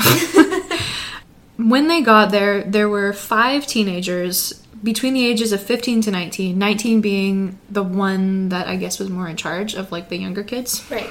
So the teens had heard something walking around camp, and bravely, they decided to go and check it out, as one does when they're in a horror movie. Mm-hmm. yes. I don't know exactly if they like split off into groups, but it ended up being that there was a group of two that was they were walking down one of the trails and a huge, quote unquote, huge two-legged creature with hair all over its body, unquote, crossed on two legs in front of them. So then they came back and they called the sheriff. That's so spooky. I know. so Mr. Hester and the sheriff, um, they investigated the area and they found 12 tracks. They were 17 inches long and 5 to 8 inches wide. They were apparently pretty clear. Um, and he noted two things. One, the tracks were almost in a straight line, as in there was no like how someone would walk like normally. They were just like one foot in front of the other, which is I've never heard that described before. and then two, that it was like really huge strides, abnormally large strides. Okay. Mm-hmm. I was watching a video the other day about how cats walk, and the way that they walk is they put their paw down, their front paw, and then their back paw gets put in the same place that their front paw was, right? Oh, Which I've never noticed before, but that's how they walk. And Oh, that kind of makes me that. wonder if Bigfoot is doing the same thing somehow. What if if Bigfoot walks both on four, like on all fours? So then it's used to doing that feline thing, but then when it walks on twos, it still does the feline thing because that's what it's used to. okay. I thought maybe you were gonna go with Bigfoot has four legs, literally four feet. that's why you were so reactive. I see. no, that's not where I was going with that. Ooh, but that would like the feline thing. They're used to doing that on all fours, and then they stand upright, and they still do that. Yeah, the same thing with like the breaking neck thing. I was just about to say that. Ew, is Are we? feline? Are we? Are we discovering this right now? That's objectively horrifying. It kind of is. I don't really like that, but kind of cute to think that Bigfoot walks like a cat. Yeah, cats are cute. Now I just picture it more like gently, just gracefully, Yeah. like placing the feet down. Yeah, maybe. Oh, I like that. A lot better. So interesting. Like, why would it be walking Apparently, that's how it walks. just like in a straight line? Yeah, like an like an almost straight line. I don't understand. I don't really understand the like full, you know, bone structure of a of a Bigfoot. So I don't really understand that's possible because like I absolutely cannot do that. I feel like isn't that how models walk? Is Bigfoot Well, just do. strutting through the forest, like sashaying? Could you imagine hip swing? oh, I love that. Oh. Now we move on to March of 1971. So November, December, January, February, March. Four months later, like very close to where this happened, Mr. Hester received multiple reports of odd looking tracks going down the middle of a nearby road. So this road's called Big Bar Road. It's not a main road. So when it snows heavily, the road is closed. And at this time, there was snow on the ground and the road was not drivable and closed. So people passing by saw that there were these really odd looking tracks down the middle of the road. So obviously, Mr. Hester goes to check it out. And again, he noted very similar things. These tracks were huge, they looked like human feet, you know, the normal stuff.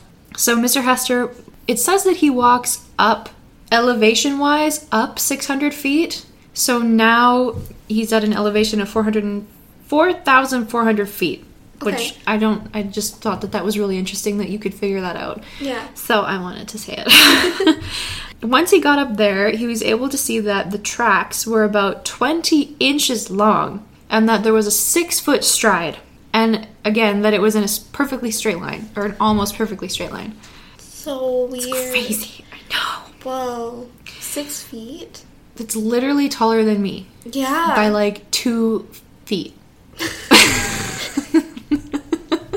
I don't know that it is. by one. By.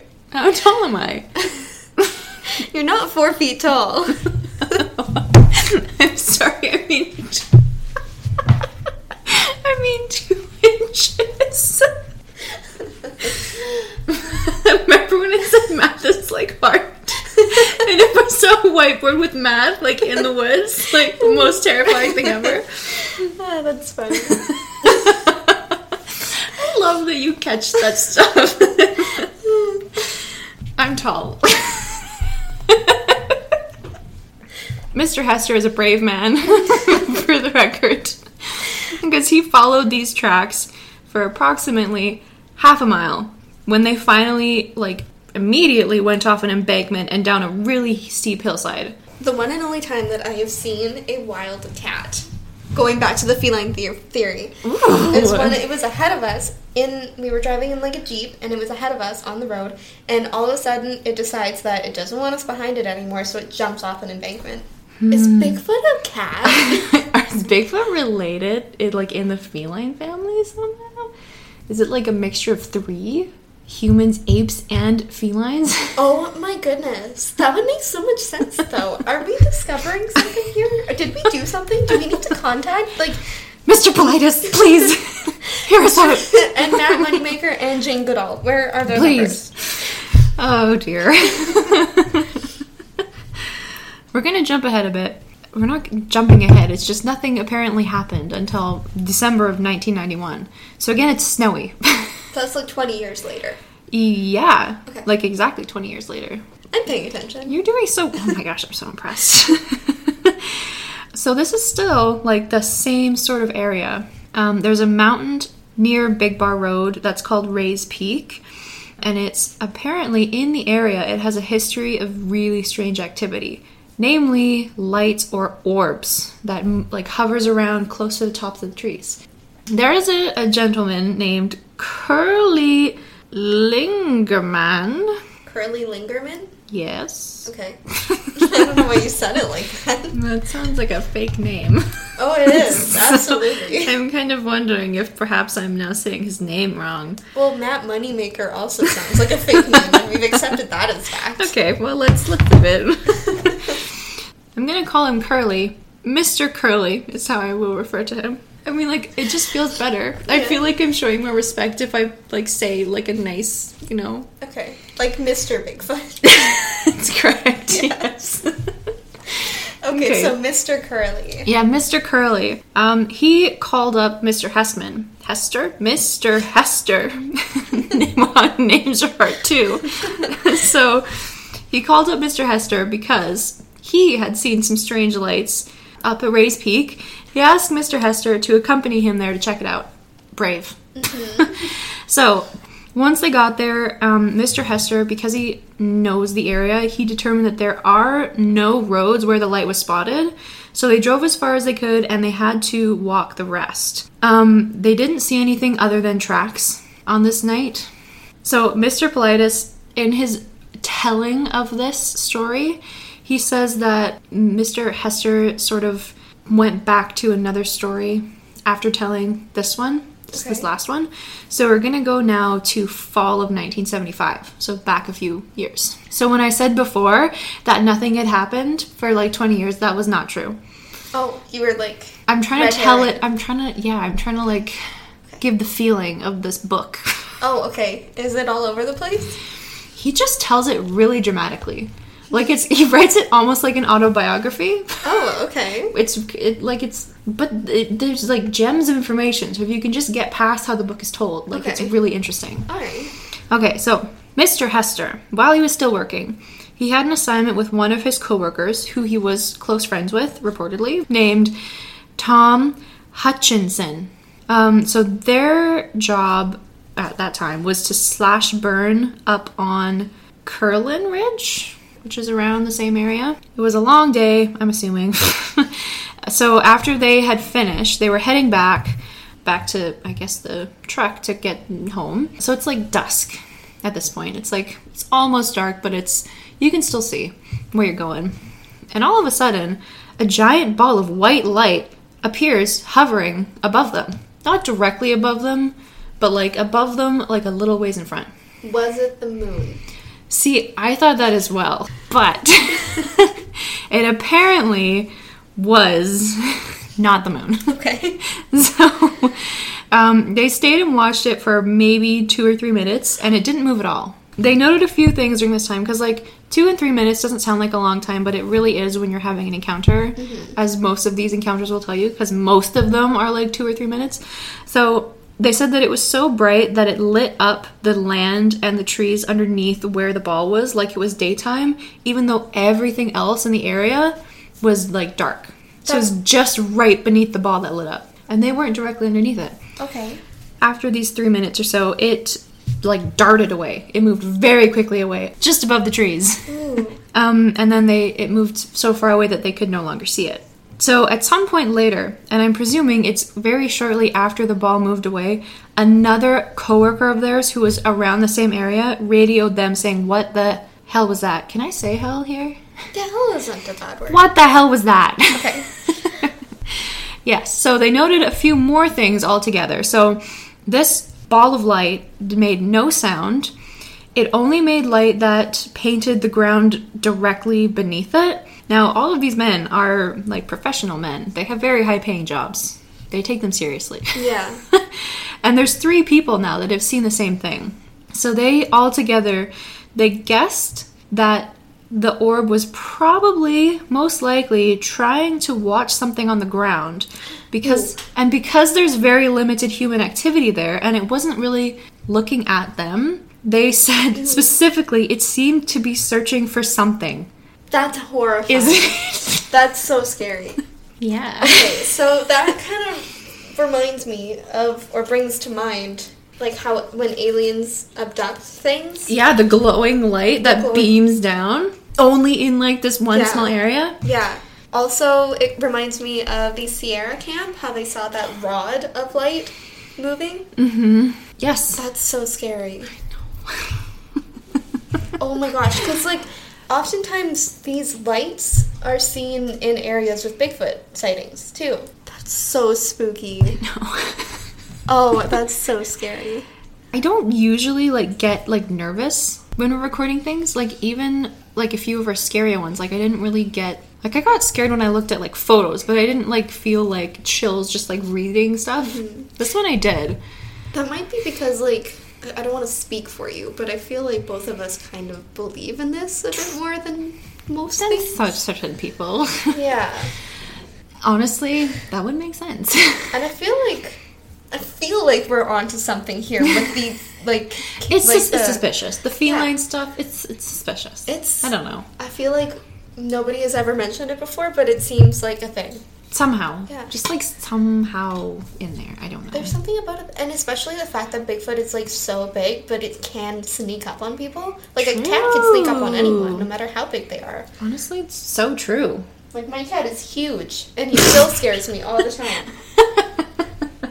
All right, so also taken from Mr. Paulides' book, we have a Mr. Aaron Carroll. Um, Mr. Carroll lives in Gasquet, California. It's Northern California. hmm Okay, Mr. Paulides did do some like BC stuff, but it, it it's not very eventful. the things that he covered. So okay, because yeah. our Bigfoot are like nicer. I kind of think so. Actually, I have a note. There seems to be a difference between the US and the Canadian Big Feet. Really? yeah. So, from the evidence, it seems that Bigfoots in the US are more stagnant than Bigfoots in Canada. So, Bigfoots in Canada, they move around a lot. Bigfoots in the US, they generally have like one general area that they sort of call home and they don't really move far from there. Hmm. Probably due to like Canada having more seasons than the States generally does. How can they tell that? I don't know, to be honest with you. Okay. but it's really interesting. um, okay, so this story takes place in June or July of 2004. So Aaron had just, um, pardon me, Mr. Carroll had just graduated the year before from high school. So he was 19 years old at this time. Okay. This the area that he lived in apparently it seems to be quite an outdoorsy kind of space. So he was used to doing a lot of stuff outdoors and he was he was not afraid of like hiking, camping, stuff like that. He also was used to hearing many stories, like Bigfoot stories. Um, and he generally assumed, according to this book, that they were either fake or that they were from people that weren't used to the outdoors that just like saw a bear and confused it as Bigfoot. Okay. Yes. So it's like what did I say? A month after he grad. Oh, a year. Excuse me. It's a year after he graduated. Um. So he and two of his friends decided to quote unquote head up into the woods and shoot something. Could have been could have been worded nicely or nicer, but it's fine. Mr. Carroll said that this was mainly just so like an excuse to spend time together because you know you drift apart from people after you graduate. So one of the friends suggested that they go to a place called French Hill Road because he knew that area well and he knew that there was a lot of game because the goal was to shoot something. It's around 2 p.m. that they arrived at um, Tyson Mine, which is was at that time an abandoned mine. It had been abandoned like roughly 50 years before, so it's been abandoned for a while. So once they get there, they decide to split up and scout out a spot. They each took their separate ways and would meet back at the truck in one hour. As Mr. Carroll was walking around, he found a spot with maybe 20 younger pine trees in like a meadow. So like they're not full grown pine trees, but like they're they're like halfway grown. Okay, like teenagers. yeah, they're like teen trees. Okay. Yeah, yeah, you get it. Yeah. um, he wanted to like find a better vantage point to look at this area, so so he just climbed up further to see more of the meadow. Okay. this part of the story was a little bit interesting. So it says that he walked until he found an area where he wanted to lie on his back and look up because it was a hot summer day. Okay. I've I've never had that feeling before. If I ever am like, if I'm like panting because it's so hot and I'm like exhausted, I don't really want to lie on my back facing up. I kind of just want to like, like, like kneel over on the ground, like face down and like throw up. No, so I don't understand this feeling. But apparently, when he felt this, he decided to look back at the meadow and he saw that something was moving in the center of the trees. Um, so he moved around so that he could actually see what was in there, and he saw a very large figure kneeling and moving his arms frantically, like it was digging or something. Oh, Yeah. For some reason I thought maybe he was trying to get his attention, which is It was- objectively more horrifying. It's really- why, why is he digging though? It's way scarier. I like digging much better. Why is he digging though? I will tell you at the end. Okay. I promise. Okay. So he noted as he was watching that it's very hairy like a bear, but it's bigger. This was salt and pepper in color. Hmm. I don't know if that means anything about age because of things that I'll mention in a bit. Um, and that he said that it moved like a human, like like a human would dig with their hands, like in the sand or something. Like so, this thing was as well. A lot of this story is just kind of Mr. Carroll trying to get a better like view at the thing. So he moves and tries to like look at it better, but he like glances down just to check his footing, and when he looks back, the creature is no longer like in the middle of the trees. He can't see it anymore, but he can hear that it's like moving down below, like stomping around. like not really stomping, but like stepping and like breaking branches while it moves. But he like looked down and he looked up and then it was gone. Yeah, and then he couldn't see so it. scary. But he could hear it, Okay. which makes it less scary. Yeah, a little bit. like slightly. Yeah. So he does his best to follow the sound, and eventually he sees this figure again. But this time, because it's on a hill, this figure is like grabbing rocks and first rolling them, and then just like chucking them like overhead, reaching back, and then just overhead chucking them down the hill so that they like roll down the hill. Not like a child. for like any reason, just for fun. Not apparently for any reason. Yeah, just like for fun. He, at this time, got an incredibly good look at the creature, and at some point, he also realized that his rifle, even though it apparently was not reliable, like it was like old and like rusty. So, like, and it gets jammed after he shot it once. So he would have to like unjam it. I don't know anything about guns, but it wasn't a good gun. Well, I feel like a 19 year old should not have a gun, especially one that doesn't work. yeah, like, honestly? Yeah. But he realized that somehow this he aimed the rifle directly at this creature, like unknowingly, just like by instinct. He just had raised it, and he just finally noticed that he was like pointing in at the creature.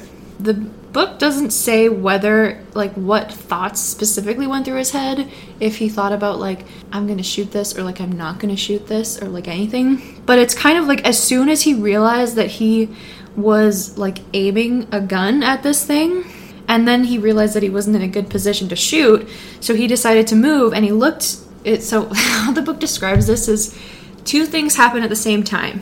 Mr. Carroll moved, like shifted and like slightly looked down to get like to shift over to a better position to point his gun. And the creature turned his head just slightly and Mr. Carroll said that as soon as he looked down, like the corner of their eyes like almost met and he swears that the creature saw him because as soon as he looked up again the creature was gone Ew. split second but because of how the hill is the only way that the creature could have disappeared so fast was if he had jumped down like just instantly in like the split second just like jumped like down the hill Like a cat. yeah Or maybe he just disappeared. maybe he just is one with the forest and just Was gone. yeah It's interesting to me that that guy, his instinct was to aim a gun at it, whereas a lot of mm-hmm. other people are like, my instinct is to not do that. i know Yeah. But also, it wasn't until he realized that he was in fact aiming a gun at this thing that the thing noticed he was there. Because, like, when he was observing it before, I'm sure he was still visible. But the creature still was just, like, digging and. Yeah, almost Doing like a defense stuff. mechanism. Like it knew that Yeah. it was about to be. Yeah, exactly. Like, it can sense when metal is, like, facing it. Yeah. Or like dangerous. Yeah, yeah, Like yeah. instinct, spidey Seven sense? Spidey sense. Spidey sense. Like that. Better than seventh sense. Are they spiders? Ew. let's let's i don't want to go there No. that's really That's scary one.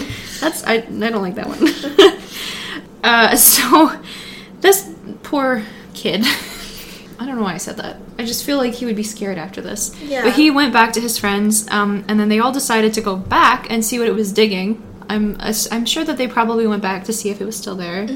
It wasn't. So what it was digging up was mushrooms and grubs, which is apparently a common thing. I feel like that cannot be this guy's main diet. If he's I mean, honestly, that's not realistic. no. Because, like, when you said that it was digging, I was like, is it digging a grave? When I first read the story, I kind of thought that it was digging to like bury another human being that it had just like murdered. Yeah. to be honest with you. And then the story changed to mushrooms and grubs, and I was like, oh.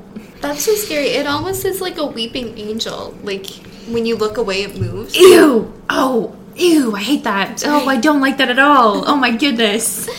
Freaking the scariest episode ever. Hello. Should I tell this one last story? Is it a delay with David Paulides one? Mm-hmm. Yeah.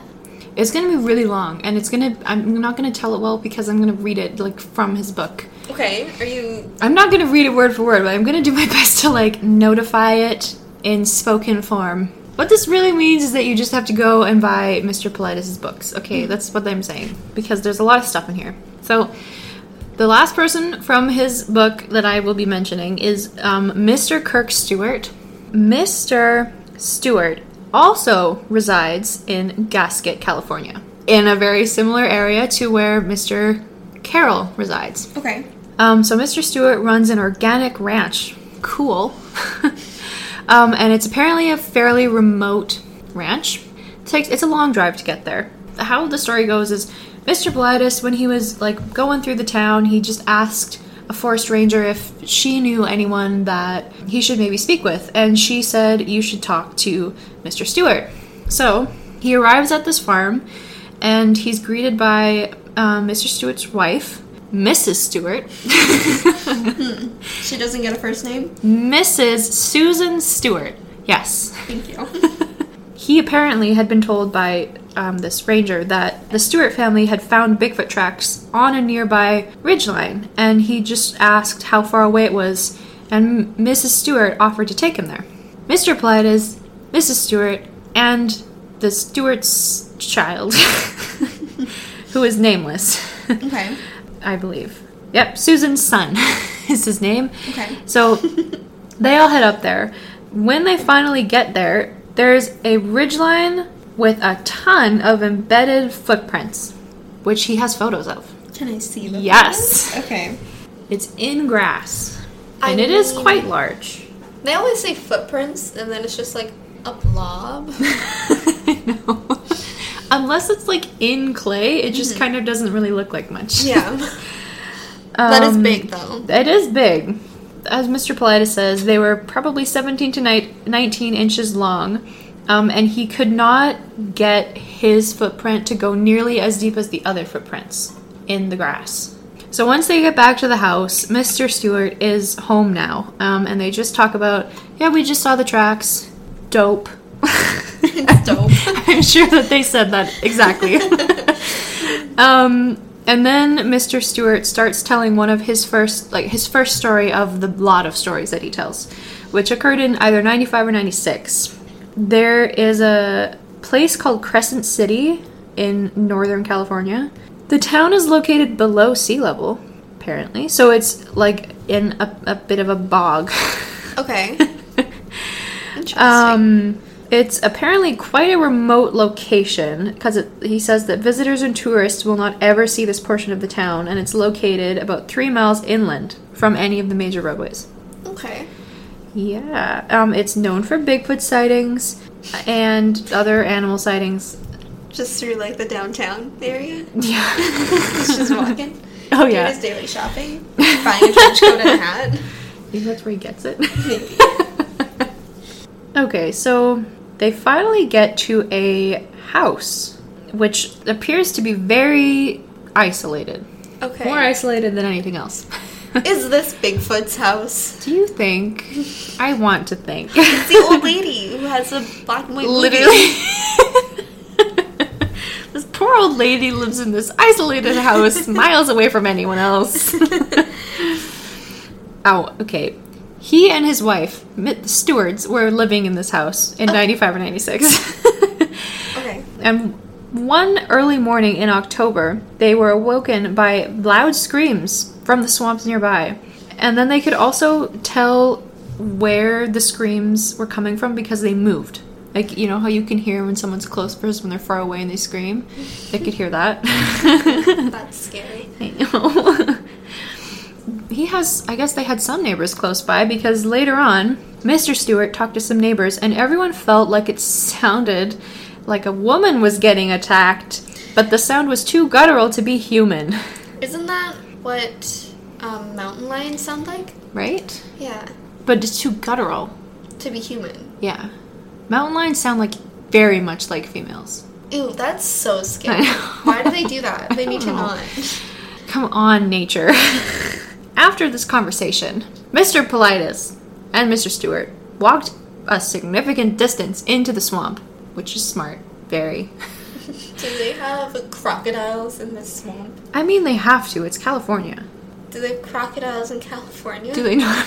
yes, they have crocodiles. Crocodiles. They have crocodiles in Florida, and Fornia and Florida sound very close. They're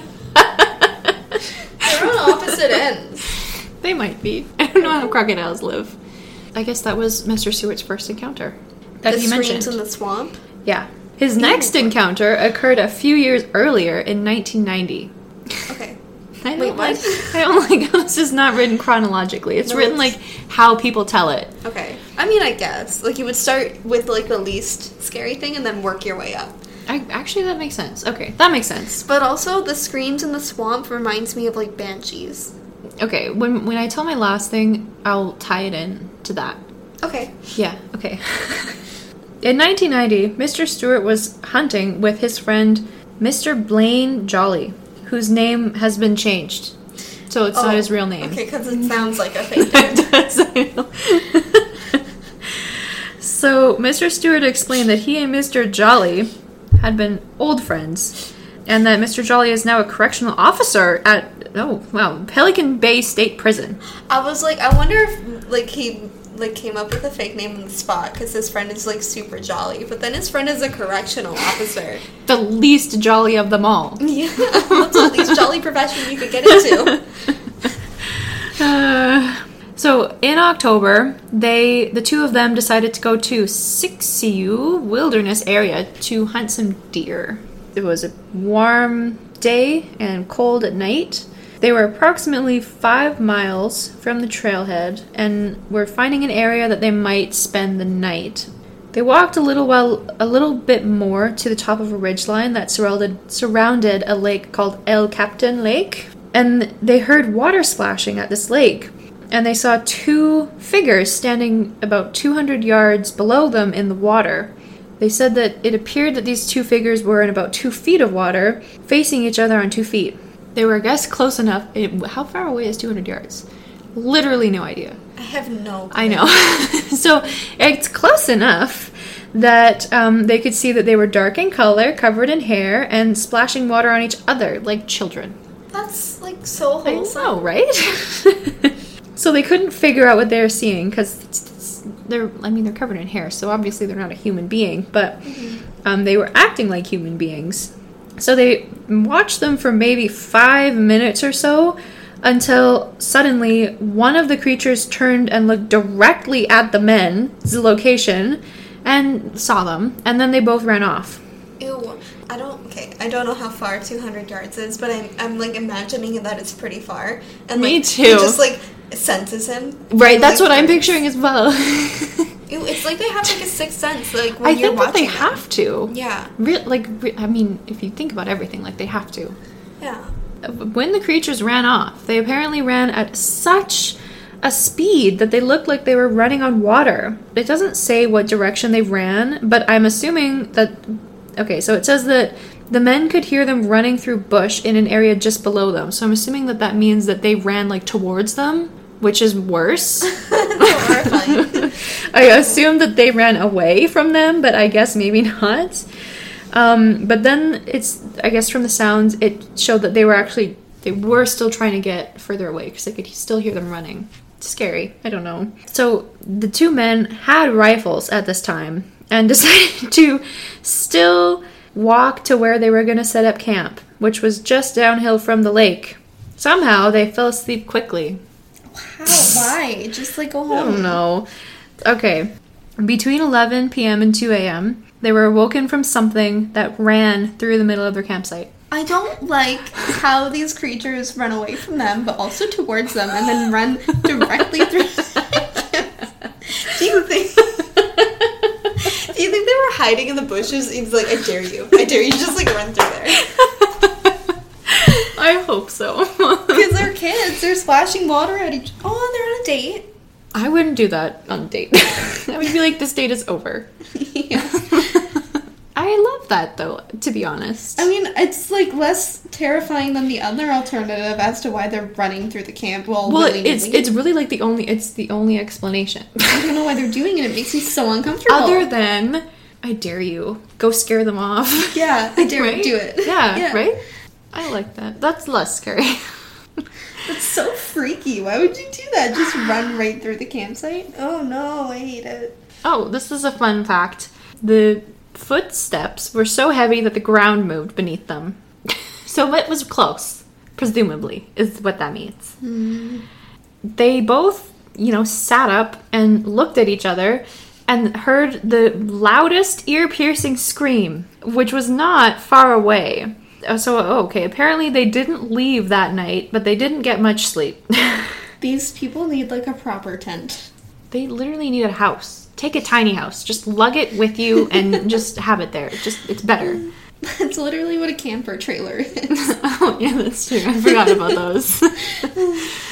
so after Mr. Stewart got back home, he found a recording of a Bigfoot scream and decided that what he heard is identical to what the recording was. So he determined now that he's heard a Bigfoot scream. This was the moment when I realized that I kind of needed to like note down the story. Mm-hmm. So Mr. Paulides writes that originally Mr. Stewart said there were only three Bigfoot stories that he would say. But then once they had talked them all through, Mr. Stewart said that he actually had one more and that had always bothered him. This one's a good one. okay, so 1970s. Mr. Stewart was still in the Siskiyou wilderness and I guess he he was a very avid outdoorsman when he was younger, really wanted to explore, wasn't afraid of anything, so he just charged through. And he was alone on a game trail in a very isolated spot. Um, and at one point, he decided to just have a quick rest under a tree. Okay, so as he lays down, he eventually you know he's just he's trying to relax so he just looks around and eventually he sees the largest pile of scat he's ever seen in his life that is not where I thought that was going. me neither that's why i was like wait let me read he you know noted a lot of things about the scat but then he also noted that the tree was huge and that there were footprints everywhere Ew, that's horrifying. Could you imagine just like looking around and slowly realizing that you're no not kidding where you need to be? seriously like the worst Ew. So he's he's pretty puzzled because you know there's like a pile of scat like attached to a tree from what I'm understanding, and now there's like man footprints all over, and there's like no one else out there, and like what's going on? So yeah, he realized that he he needs to um, get out of there and um, just like get away and you know stay safe. I wonder what Bigfoot poop looks like. I'm sure it's not pleasant. Does it look like bear poop? I feel like it looks like human poop. What does bear poop look like? Different than human poop. Is it? like significantly. Have you seen bear poop? Feel like I have. Actually, wait, no, I've seen it once in my backyard, and it literally looked like the poop emoji. It was like just like a pot, one giant pile of like. That's impressive. Wow. It was weird. How do you know it was bear poop? Well, because what else would come into my fenced backyard and like take a giant poop? Not a human. It's way too big for a human. Do you remember the first Stewart story that I told you? Where they went to this isolated spot and they found footprints pretty immediately? Yeah. So the ridge line that these footprints were found on, like it's a kind of a direct shot right to the Tyson mine where Mr. Carroll was. Mm, okay. Hmm. So they're connected. it's obviously the same Bigfoot. Yeah. Is what I'm saying. It has to be. Obviously, because you Yeah. know U.S. Bigfoot are stagnant, so Yeah. there's one in the Tyson mines. People, be careful. That's horrifying. So in 2008, Mr. Paulides reconnects with Mr. Stewart. I guess I really didn't need to tell you all of the other boring stuff because nothing happens until now. I'm sorry. it wasn't boring. It was kind of boring. The- I literally just told you that he got surprised by like scat on a tree. Like that's yeah, not it's kind of exciting. funny. It raised some questions in my mind. Also, he's like suggesting that Bigfoot screams like a human woman. Honestly, I don't really know what that is suggesting. I don't know if he's trying to say that Bigfoot was kidnapping a human woman, or like a mountain lion that was screaming like a woman, or if like Bigfoot was just like screaming like a woman. I really don't know.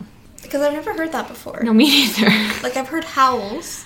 And like growls. Yeah. And moans. Yeah, like weird ones, but not like a human, like not like a person No. screaming. Sometimes though, it like Bigfoots can imitate wolves, but you can still tell that it's not a wolf. Wolves are eerie. The way that they howl. Oh, spooky as hell. Coyotes too. Coyotes, I feel like are worse. Yeah, because they like yip and scream. yeah. Oh, that's How so. can such a tiny thing make so much noise? I often wonder. Okay, so in May of 2008, Mr. Stewart, on his organic farm, he, you know, plants a lot of stuff. And this season, he decided to plant honeydew melons. The way that he had grown them, apparently, is he grew them in. Oh, he also grew cantaloupe, for the record. Okay, so he's growing honeydew. Honeydew melons and cantaloupe. Okay. Um, the way that he grew them is in six big tires that were raised off the ground, and they were planted in three rows of six and placed mm, like mm, a quarter mile away from his house, so like at the edge of his property. Because I guess he's got a lot of stuff too, you know, Okay. to grow. I'm, I'm thinking that this means his whole property um, had seven foot tall deer netting around it that was very supported. It's not a flimsy uh, railing Okay. not railing Mm, gate system Fence. fence thank you yes fence is the right word okay so on the night of may 29th or the afternoon of may 29th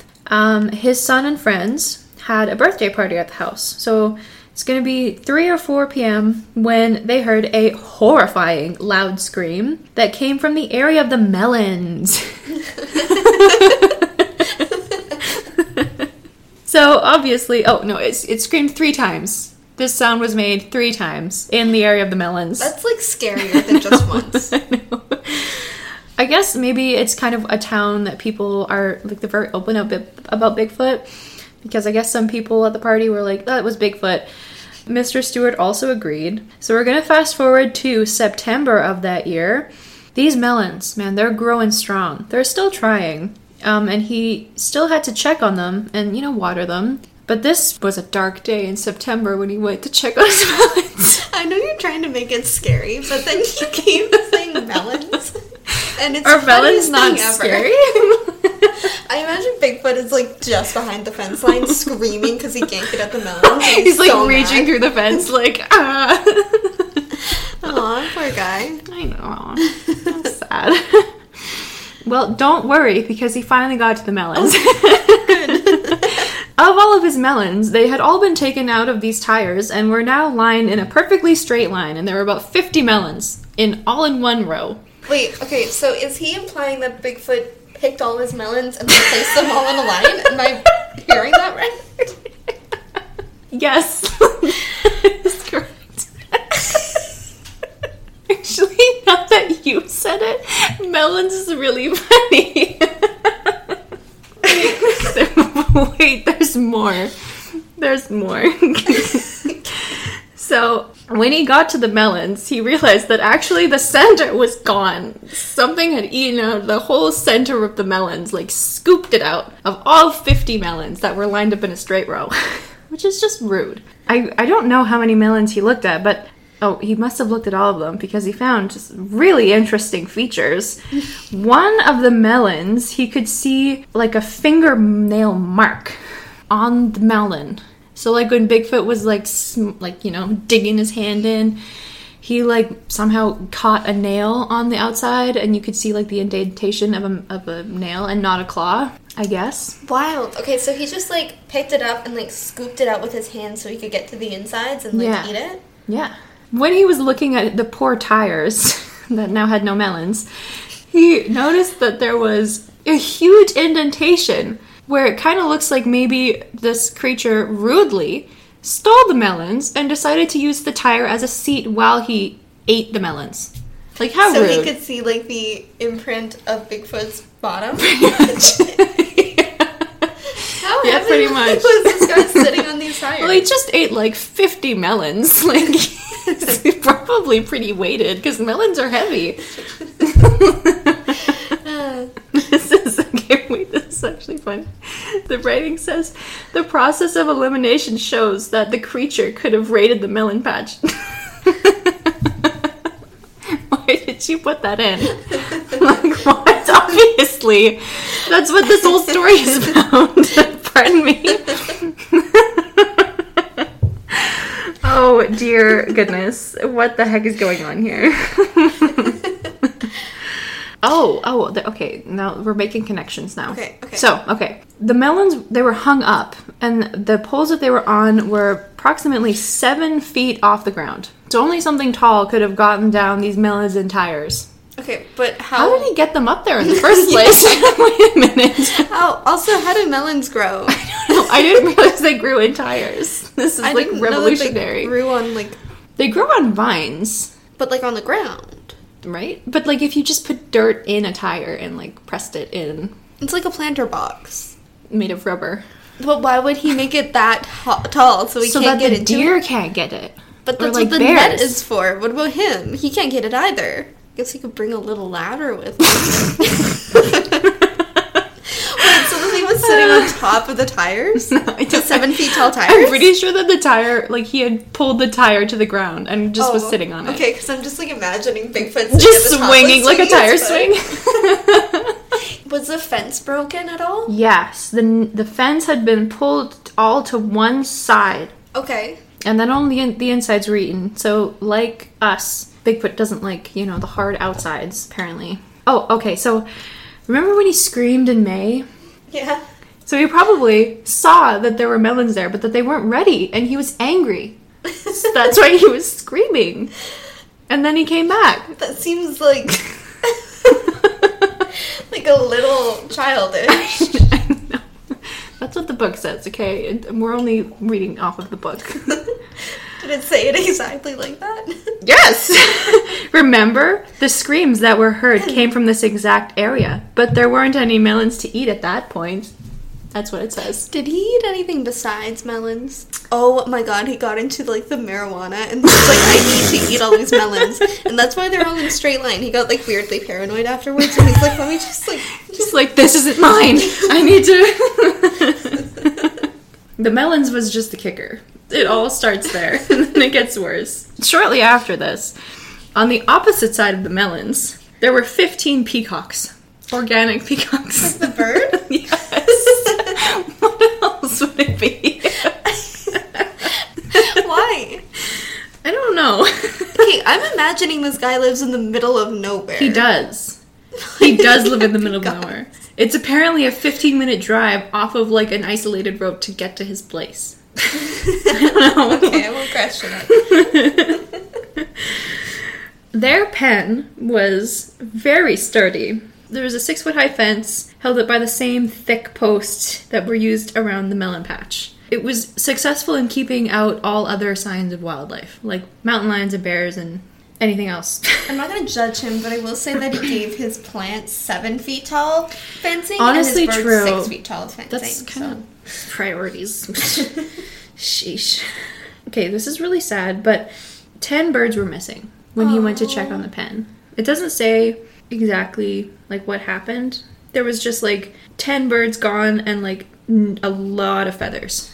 Okay. Like, you know when you're having when the birds are having a kerfuffle, they like lose lots of feathers? Mm-hmm. Yeah. Apparently, there were no signs that any damage like that nothing had gotten in necessarily, like, you know, ripped open the side to get in, but more like something came over the top of the pen and took the birds out through the top. Oh, that's interesting because he like moved the fence for the crops Because it was seven birds. feet tall and the bird's pen was six feet tall. I think this is what we discovered. You need you need mandatory seven foot tall fences. That extra foot. It makes a difference. It really does.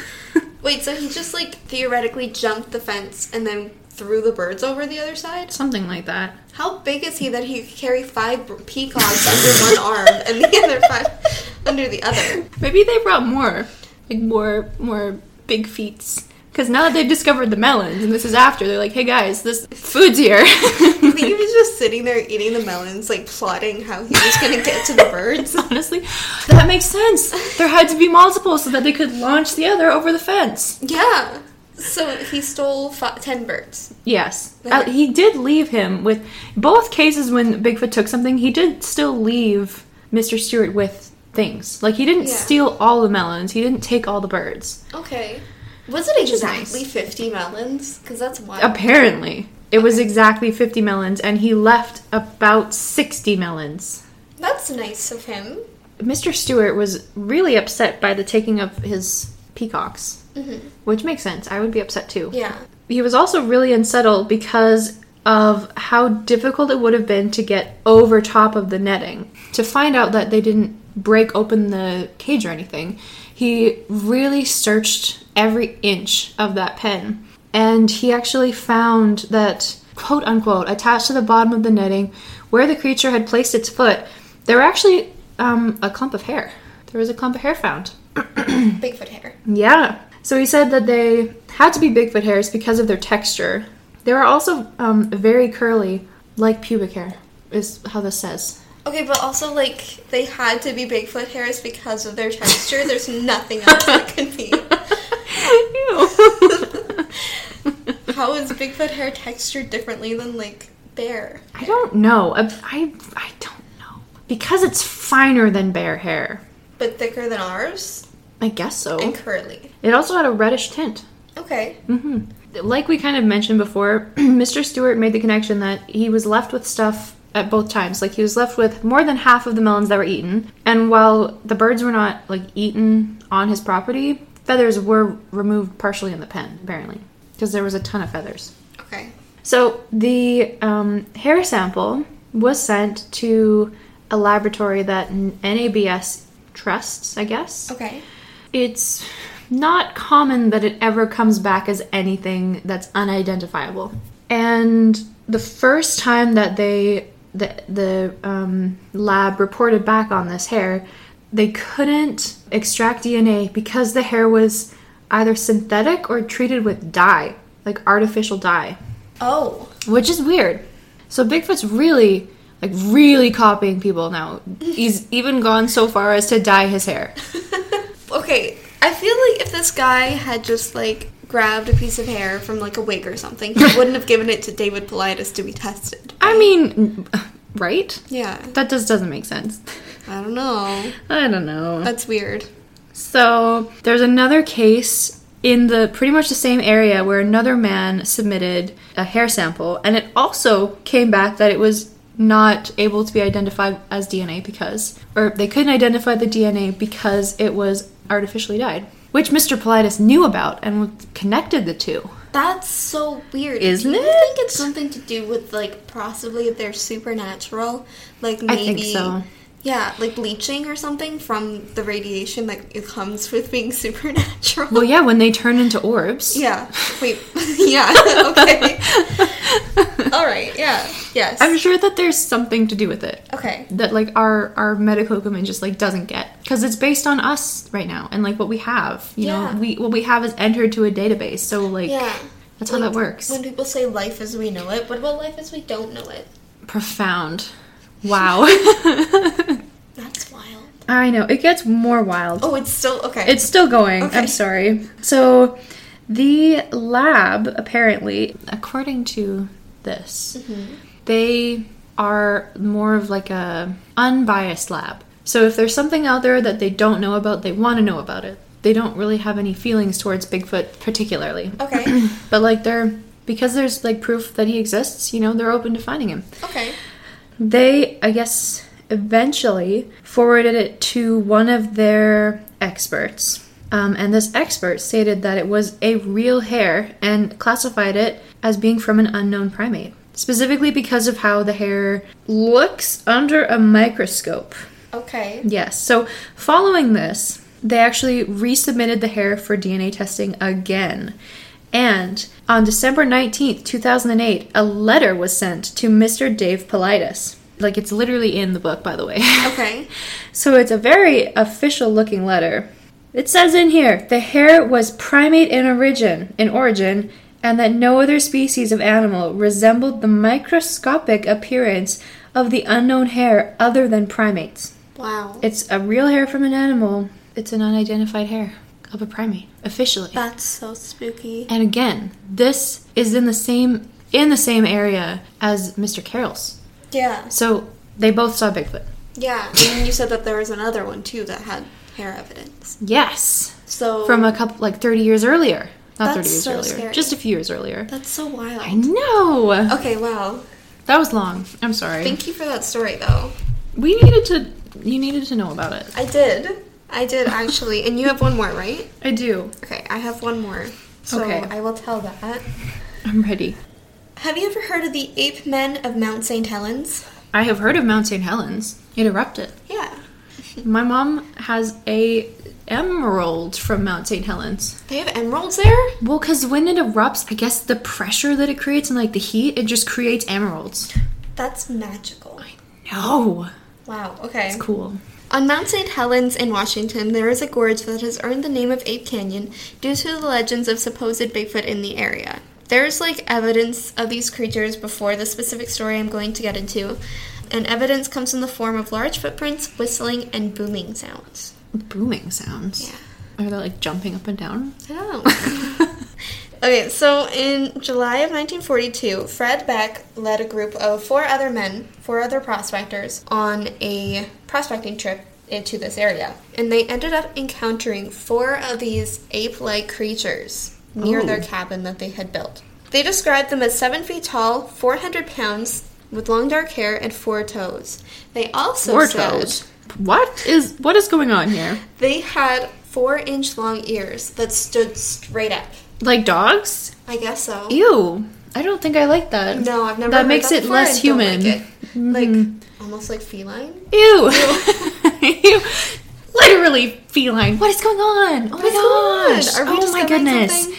This is ridiculous. Okay. okay, so these creatures were kind of passing by, and they ended up shooting at them, but they Oh, missed, well, and the creatures rude. ran off. Rude. I mean, I don't know what I would do if I saw a creature walking through the woods with like pointy ears. That makes it like almost seem like a jackal of some kind. Well, I mean, if you stumble across anything in the forest, I think that I would just assume that it's like a scary thing and Yeah. just like I would want to not be noticed. Yeah. So at this point, it started getting dark, so they decided to stay one more night because they didn't want to pack up and leave at night. Ah. So they returned to their cabin and they were woken in the middle of the night by large stones hitting the walls and the roof. It gets a little scary when the rocks start breaking through the roof. oh. And one of them supposedly hit Fred, Oh, Fred Beck, and knocked him out for a couple of hours, according to some reports. And some of them just say that that didn't happen.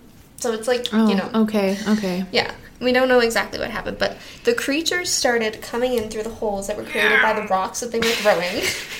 Oh no! And the men were like shooting at them, trying to like drive them off because like they're being like swarmed by these like weird eared creatures. And they had only seen a few of them, but it sounded to them like there were a lot more surrounding the cabin. Mm. And at one point, a creature was able to reach in and grabbed an axe on the wall, but he was shot before he could actually take it out. Good gracious. Isn't that scary? How terrifying. Oh my goodness. So this like goes on pretty much all night. They're like shooting at them and these creatures are trying to get in and like swarming them. Then the sun came up and the creatures ran off. Isn't that scary? Ew, like literal nocturnal nocturnal things. Yeah. So the sun coming up kind of drove the creatures off. So the men went outside and one creature stood near the cliff that was like by their cabin and Fred Beck shot 3 times. This creature fell over the cliff and like presumably landed at the bottom of the canyon. But when Fred went back with a couple of rangers, they didn't find the body of the creature that he had shot, so we don't know if he killed it or not. They did see the boulders that were thrown, not just the rocks, the, The boulders, boulders that were thrown at them. Well, Um, and they saw the 14 inch large footprints that were left behind. Unfortunately, the rangers were still skeptical and didn't fully believe what had happened. well, how do you explain the boulders?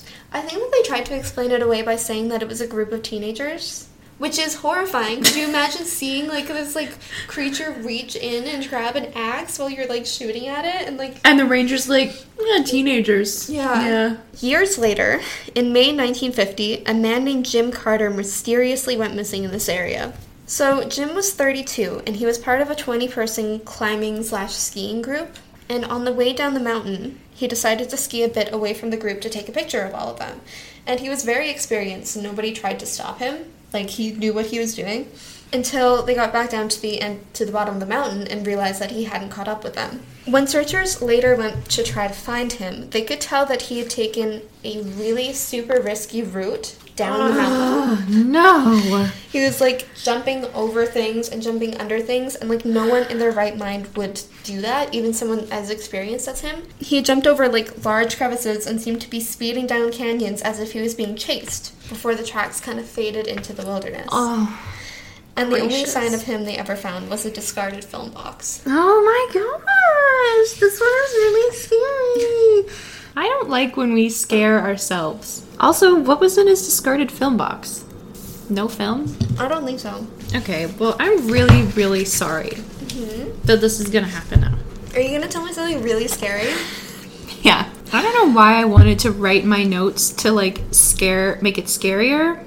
I'm excited and nervous, but I'm looking forward to this. Okay, I also see that I forgot like one part that I should have mentioned. Hmm. Still with David Paulides, it's not a story, it's just something that he noted in his book. Bigfoots are also called ridgewalkers by certain Aboriginal communities, which makes sense because they tend to stay on ridge tops because great vantage point. If you're trying to make sound to like call out to someone, you know, that's where you're going to make the most sound Okay.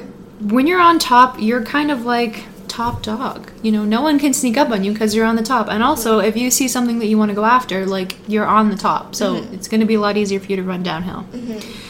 After he was told this by the Yurok tribe, he decided to look more into specifically the Bluff Creek region. Mm-hmm. So the roads that they built there were pretty much, they really tried to stay on the ridge tops. And the crews that were working made many reports that they would, I don't know what they would do, but they would do something. And then they'd leave for the night. Like they'd either smooth out the road. I'm assuming that they didn't like pour like stuff on the road and then mm-hmm. like let it harden. I'm assuming that didn't happen. But when they came back the, mo- the next morning, there would be footprints in the road. So Like there's like? I don't know if it was like concrete or if they just like smoothed over the like dirt so that Oh. they could pour concrete. I what you mean. Like I'm not sure at what stage or if it's at both stages, Okay. but there's a ton of reports of footprints Okay. on both that ridge top and on the opposite side of Bluff Creek, Blue Mountain Creek. Blue Creek Mountain. okay. Cool. Now I'm going to do a slight recap because that's how I did my notes because I don't know why that makes sense. We're gonna just recap what we've learned about Bigfoot so far. They are very tall, they're very hairy, they're quiet unless they want to be loud, they're very smart, they're pretty much always stinky, usually. Um, and they're a predator. But that being said, more often than not, humans are not their prey. We're kind of like equal on the food chain. This information is taken directly from ermakuagus.com. Um, so we're gonna go back to Russia Okay. with the Dyatlov Pass. Um, I'm scared. Me too. I even know what I'm gonna say. because we're in Russia, we are switching from Bigfoot to their cousin. Well, the site said it was the Yeti, but I have that as the Himalayas. If you don't know what happened at the Dyatlov Pass, go back and listen to it. It's one of our we best. did it. We got so spooked. We spooked ourselves. It was I mean, the story spooks. The story is spooks, but we made it worse Mm-hmm. for ourselves. So, quick recap. Nine highly trained people went on an advanced hike. They started out with 10, but then one turned back sick partway through.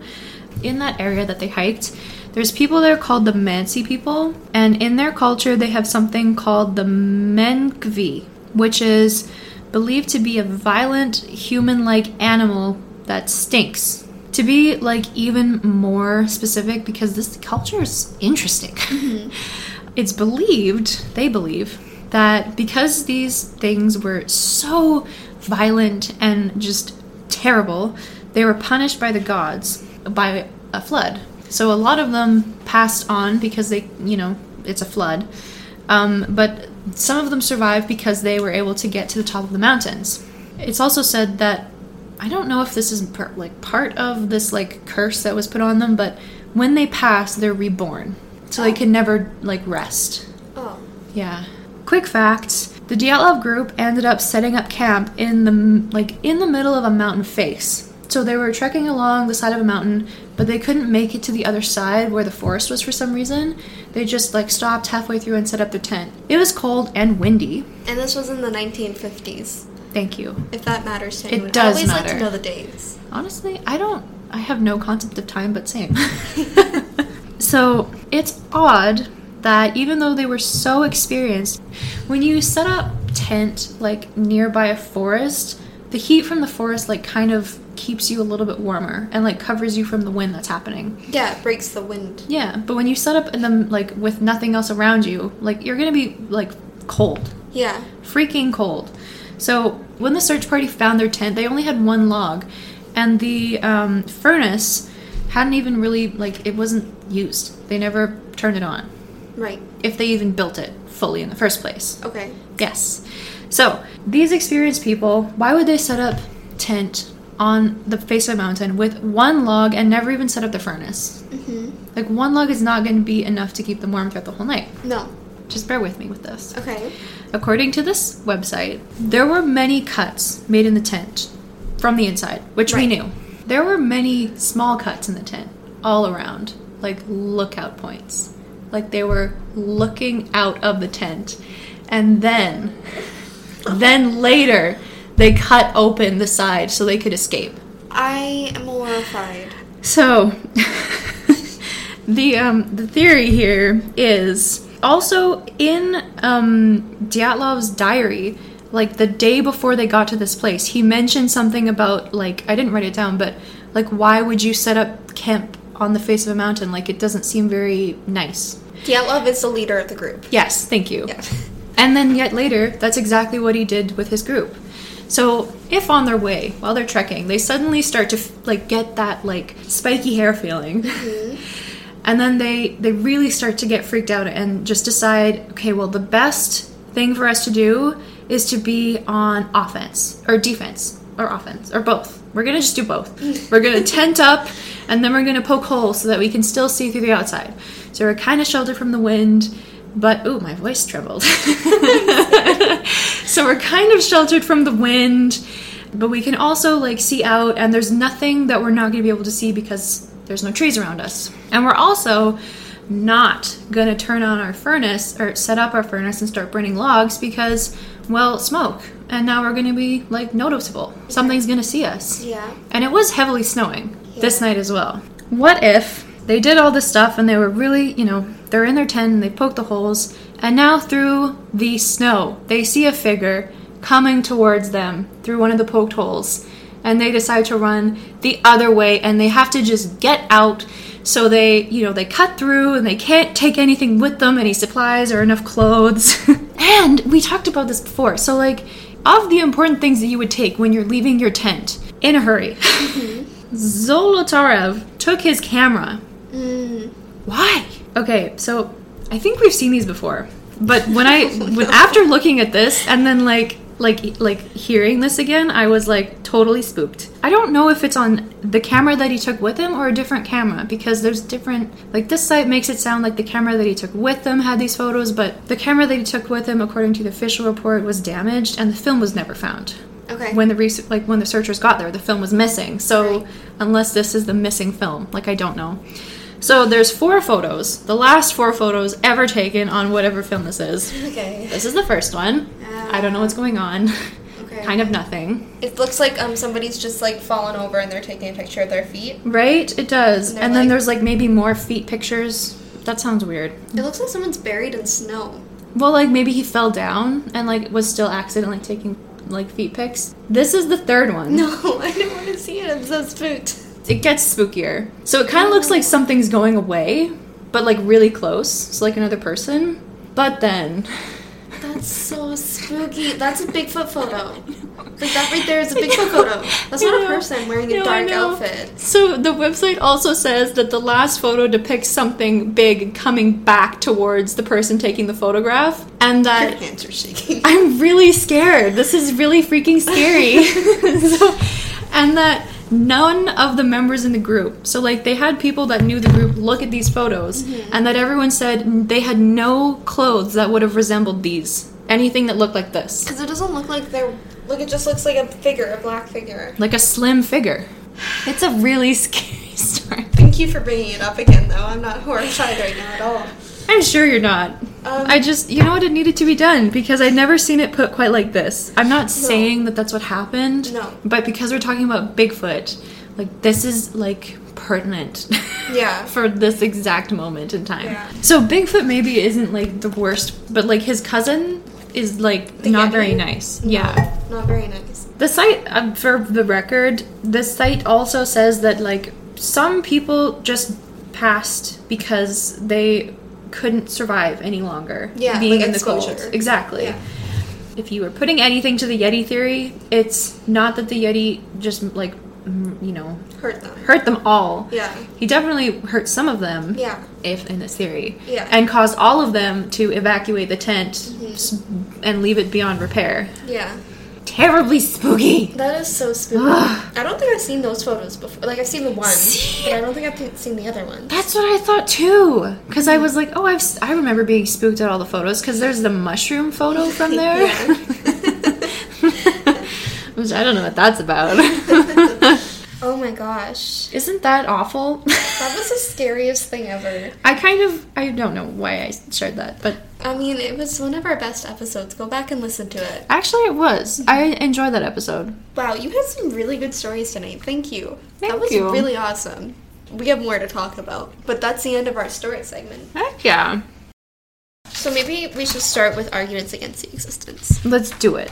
So some people argue that Bigfoot cannot exist because he must or they must have a breeding population, like they argue the same with the Nessie, which would And require the megalodon, by the way. Oh yeah.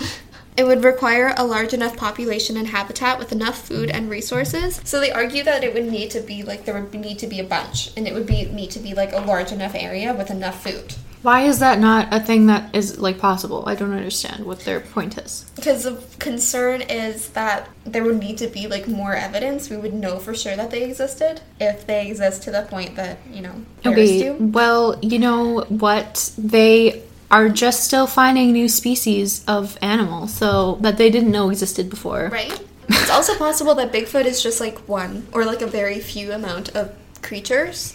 That's and that they're true. like just like immortal or like really long living. Like goldfish? Jellyfish. Well, jellyfish aren't really alive. They come from like a plant. I still don't understand how jellyfish I don't work. either. They like are like a spore, like a mushroom. Yeah, but they're alive, like they're an animal. Somehow, I don't understand. I don't know. Why Um, was I saying that? Oh, because goldfish live really, really, really long. I didn't know that. Is it goldfish or is it turtles? I mean, turtles live a long time too. But like, there's oh no, it's lobsters. I don't know what it is. There's one species that like scientifically will never die because they just keep regenerating. It's a jellyfish. Well, no, there's like there's an actual live thing that's Oh. alive that will never die. That's alive. Jellyfish Okay. are alive, but it has like a heart and a brain. Weird. I don't know what it is. Is it a sea slug? I hope sea slugs live long. Um, there's also like the fact that they've never found a skeleton. That's true. Yeah. Possibly Bigfoot might be the kind of creature to bury its dead. Well, see, that's kind of what I was thinking. Because aren't there other animals that bury their dead, like elephants? Elephants mourn their dead. They just bury them a little. They can't dig though. They don't have hands. Well, but if they stomp hard enough. Yeah, okay. I'm sorry. I feel like these are facts, but now I just am lost. I don't know anymore. Other species, in addition to humans, that the practice of burying their dead has been observed is chimpanzees and, and chimpanzees and elephants, Oh, and possibly dogs. It is elephants. it is. okay, please Um, continue. okay, no true believer would ever hoax this, but like some people do hoax this, you know? True. They, like- Some people are just horrible people. Yeah. And also, that's so dangerous. Do not hoax this. you will get shot. Also, like maybe also don't go out like bigfooting because you will probably also get shot if you do that. There are also some really like not very nice people that like will hoax it specifically so they can boast about the fact that they hosted it, hoaxed it, Yeah. and be like, "Huh, see, it's not real because I faked the system." Yeah. We don't like those people either. Why do you? Why? Don't like that. Please stop. Okay, let's talk about Bigfoot as an animal. Heck yeah, there's real evidence. Yeah. Just a very quick thing about Bigfoot being an animal. It's often said that um, Bigfoot don't seem to notice humans if there are horses nearby. But horses don't like Bigfoot because Right. they're like scared of them. Because Bigfoot recognizes a horse's smell as an animal, does that mean that Bigfoot would also be an animal? Just in that case. This is like a bigger point, but I really don't have the, the tools to make it a bigger point. It's just if you are riding on a horse, if you're Bigfoot hunting on a horse, you're probably more likely to see him. Because he, like, doesn't recognize humans, right? Like the horse, I guess, sounds and scents cover up the human sounds and scents Yeah, which is why Patty wasn't concerned about Patterson and Gimlin until, until the got horse left. horse. Yeah. Yeah. Well, I, yeah, I guess that's true until they got off the horse. Yeah. And then the horse left. And then she really was like, Yeah, so like Bigfoot might recognize humans as different than animals, and that makes it a predator because essentially we are. because all of the other animals are prey. Yeah, Ew. but like we're close enough to it, That, yeah. and we carry these like metal Tools. things that can hurt it. That do bad things. Yeah. Some people believe that Bigfoot could be a Gigantopithecus, which went extinct 300,000 years ago. But Hmm. what if it never went extinct? What if it's still around and has just been reclassified as Bigfoot? I believe that that's possible. They're similar in appearance, large, up to 12 feet tall, ape like, and hairy, and it's believed that they were herbivores and lived mostly in caves. so, how could it live that long? That's a concern. So, some people say maybe it could have been encased in ice and then frozen, and then, like, like some frogs do, mm-hmm. freeze and then you come back to life. There is at least one case of a girl being accidentally frozen in ice, but she only was frozen for like 12 minutes. Yeah. And then she still lived afterwards. But Yeah. she was dead. Yeah, like her heart stopped. Yeah. Yeah, it does. it's possible. I think so too. Yeah. It could be. Like if they were like flash frozen, like it was suddenly like dropped down to like freezing temperatures True. and then they were yeah. True. It's possible. I mean, crocodiles can do that. They like stick their nose out of the ice Oh, yeah. and then they keep living. That's so wild. It could have also perhaps teleported from the past or traveled interdimensionally. Maybe that's what the orbs are. It's like going like, Them traveling. yeah, in and out. Oh. okay, well, that's spooky. Do you have like an idea of how the orbs could be related to them? So I think that like because it happens so often that like if an orb is spotted, it's likely that there's going to be a Bigfoot encounter reported in the same area in the next either that night or in the next coming nights. Like they just often seem to be really interconnected. Yeah. So I think that the idea is that kind of like because Bigfoot is somehow just is has all these powers that mm-hmm. it can turn into a ball of light and that's how it zaps places and travels and that you know how like in Avatar Avatar the Last yes Airbender? in Avatar the Last Airbender Okay. so when Aang goes into like the Avatar state mm-hmm. he like travels out of his body Okay. no one can really see him except for certain people All right. that are like aware of the spiritual realm Okay. So it could also be that like when a Bigfoot decides that it's time to like be spiritual and it just becomes one with its spirit, then it turns into this ball of pure light because it's pure. Okay. Cool. I've never Does heard any that of that make sense? That's wild. Um, What if in that one case where Mr. Hel Heckles Hester? Mr. Hester, thank you. Okay. Was working with his, you know, out in the forest and they were burning stuff. And then they saw the orb, but it looked like it was shining directly down, like it was searching for something. Yeah. What if it was searching for its body to return? Oh, Or like a portal so that it could return back to this timeline. that's wild. I don't know what that makes sense. That's spooky. We're just talking out loud. Yeah, we are. This is just theories and this, speculation. is, this is not um, scripted.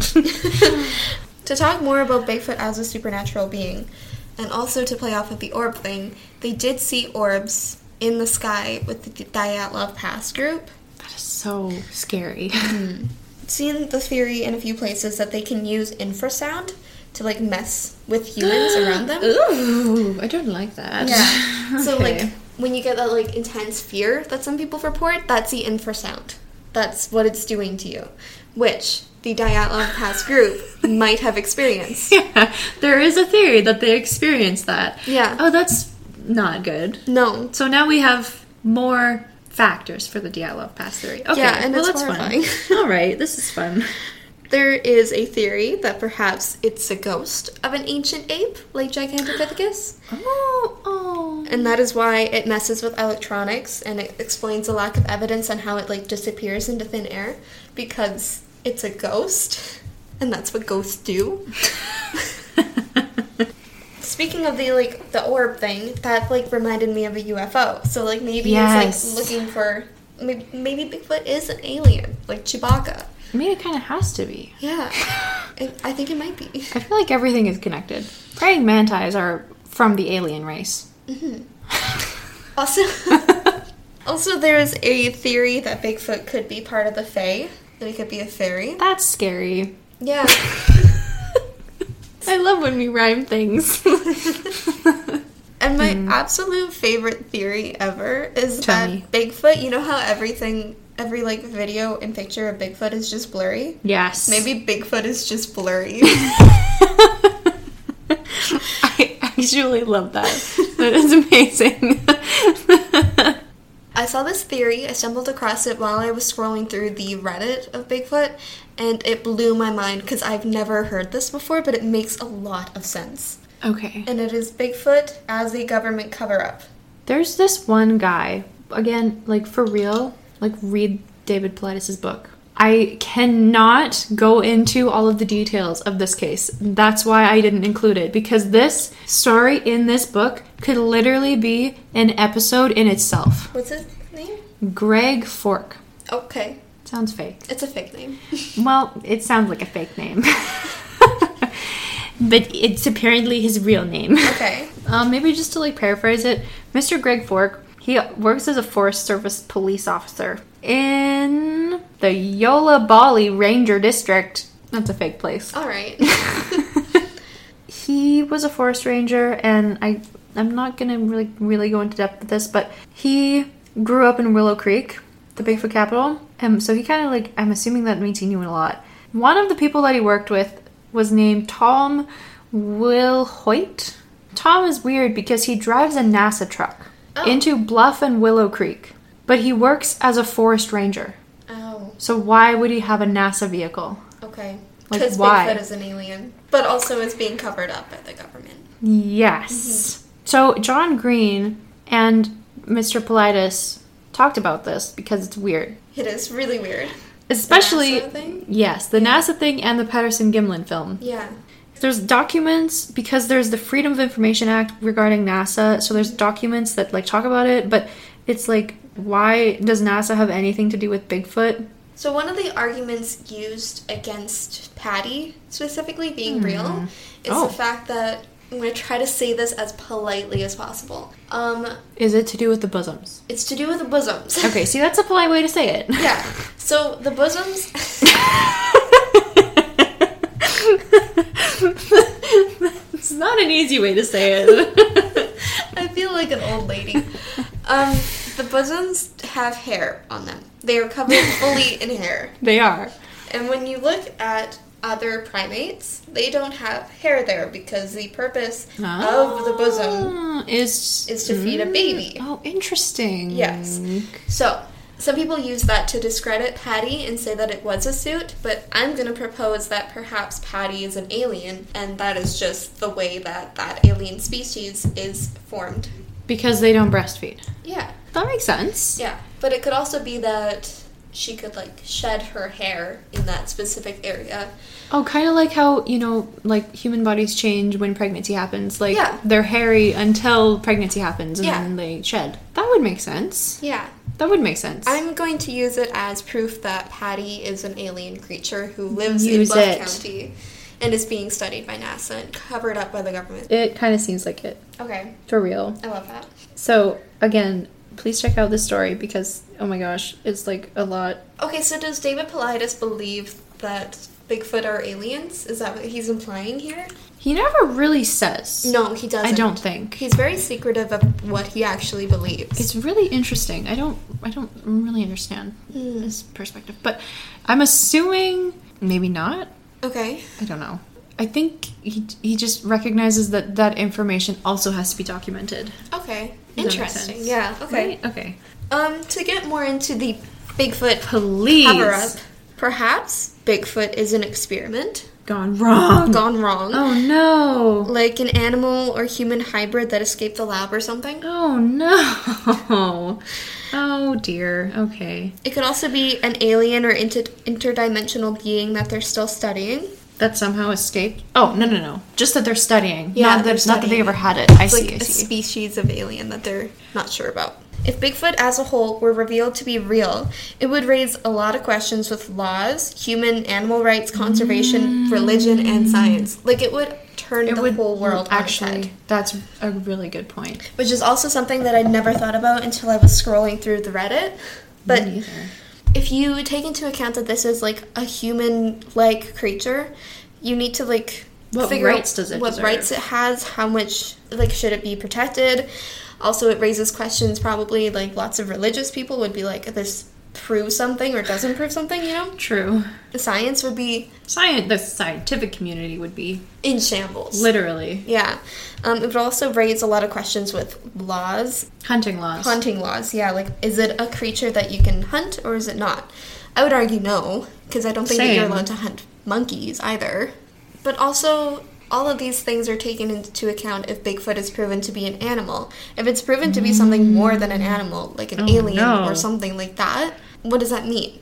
Well, obviously, if it turns out to be an alien, then we're gonna get into a war because the government will shoot on sight. But also, they, if they already know about it and they're studying it and trying True. to like figure out how to keep it hidden until they can like classify it. There's a theory that the logging industry as a whole in general knows of its existence Ew. because like so many loggers and stuff and like outdoors people Forest people. yeah, they believe in it and they've seen it and they've seen like strong evidence of it, but they don't want its habitat, which theoretically would be like so huge and expansive, it would mm-hmm. cover like the entire Rocky Mountains.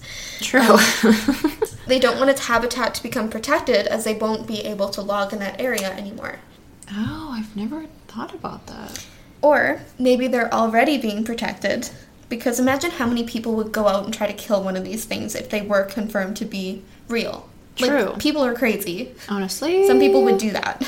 literally just for like trophy. Yeah. Trophy hunting. Especially if they have done enough research and it's been proven that it's a keystone species. Whoa. I didn't know what that meant until I like researched it, but a keystone species, uh, you obviously already know. I didn't know this. See, I know that it's really important, but like Yeah. the the actual words, I don't exactly know. But is it like if it's if it's removed, then the rest of the ecosystem is gonna fall apart? Essentially. Okay, Yeah, basically. that's terrifying. yeah.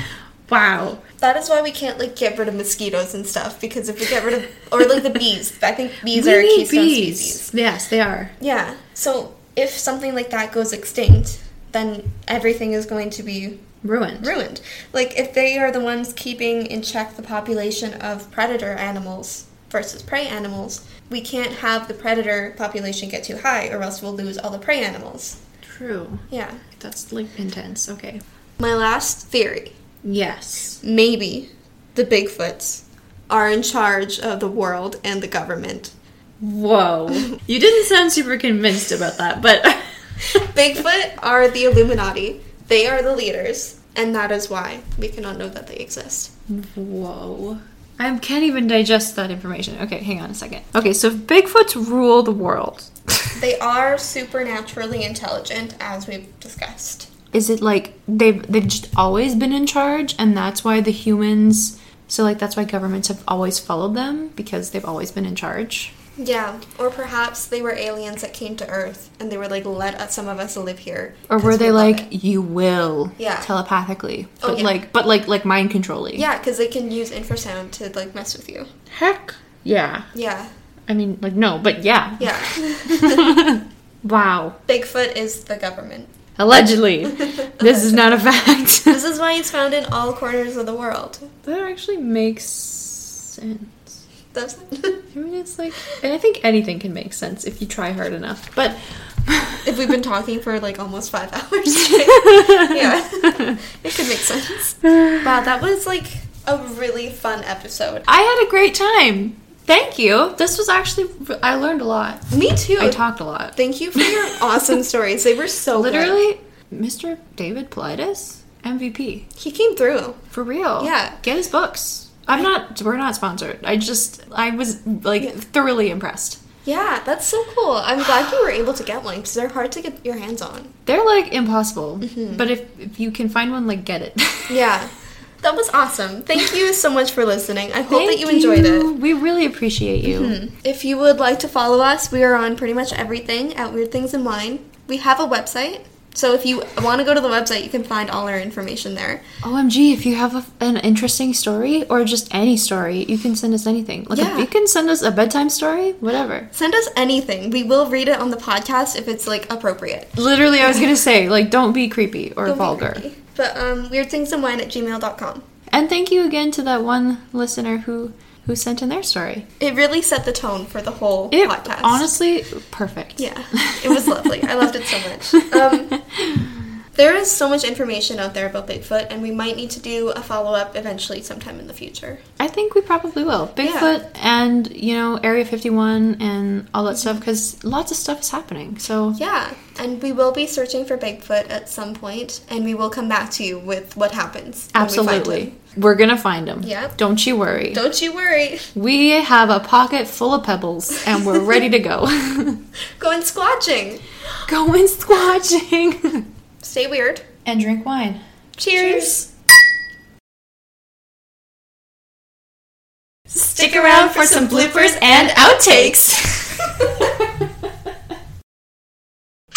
I'm not telling stories very well right now. I'm You're just doing very great. excited to be here. Same. Jane Goodall. Do you not know who that is? No, who is it? That's the the chimp lady. She like does like a lot of work with like chimps, and she's like really big in the, in the chimp community. But Are also you are you in the chimp community? this is this is interesting. Okay. Why don't I know this? I'm like, I have a story. You, you need to do the research for it. She's like in a fever haze writing this book in like a dungeon, in like a basement suite. They're me. I wrote. Could you imagine? I also don't think that that matters, and I didn't need to bring it up. No, it's, a, it's very it's vital. okay, I'm gonna cut all of that you out. probably should. I'm sorry. That was a mess. I mean, 50 is like a ton. It is like probably Like, how do you actually eat that much? a metric ton, yes. Maybe there was more than one. possible. There were three screams. There were three big the three of them together were so upset that the melons were not ready. They screamed one after the other. no, wait, there's three of them, remember? Oh, there's three of them. so, really, one only has to carry four. That's not how math works. they all carry. they all carry like 3.33 because they're so good at math, they can do that. like Mr. Bauman. I don't think that's accurate. I don't think his last name was Bauman. I think his name was just Bauman. that's, that's the only way that he was referred to in this story. You called him Was Mr. Bauman. Bauman. so many times, and I was like, "This is like funny." I don't know if she's doing it on purpose though, so I don't want to laugh. Now, the the Oh my god, Ash, Holy you scared the hell out of me. you scared me. I'm sorry, I was Whoa. really into the story. Ash was. Oh my god. Malia was telling me about a Bigfoot encounter, and then suddenly I look over, and that's boring. so I can't see that far. Wow, Whoa. Red Bull was a mistake. Sorry. Oh my god. I'm sorry for scaring you. That was Literally, it will be a blooper. It's gonna be one of my favorite bloopers. This always happens. Oh my goodness. yeah.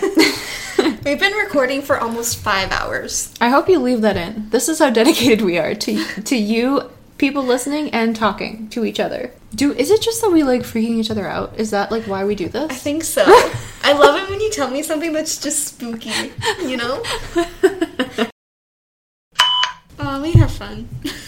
Somehow, we're talking about murderers and like death Yeah. and like melons. like Is this it? Do we have to retire after this? no, we just keep talking about. We just continue on as Bigfoot field researchers from now on. no, we we have our one psychedelic special and then we're out.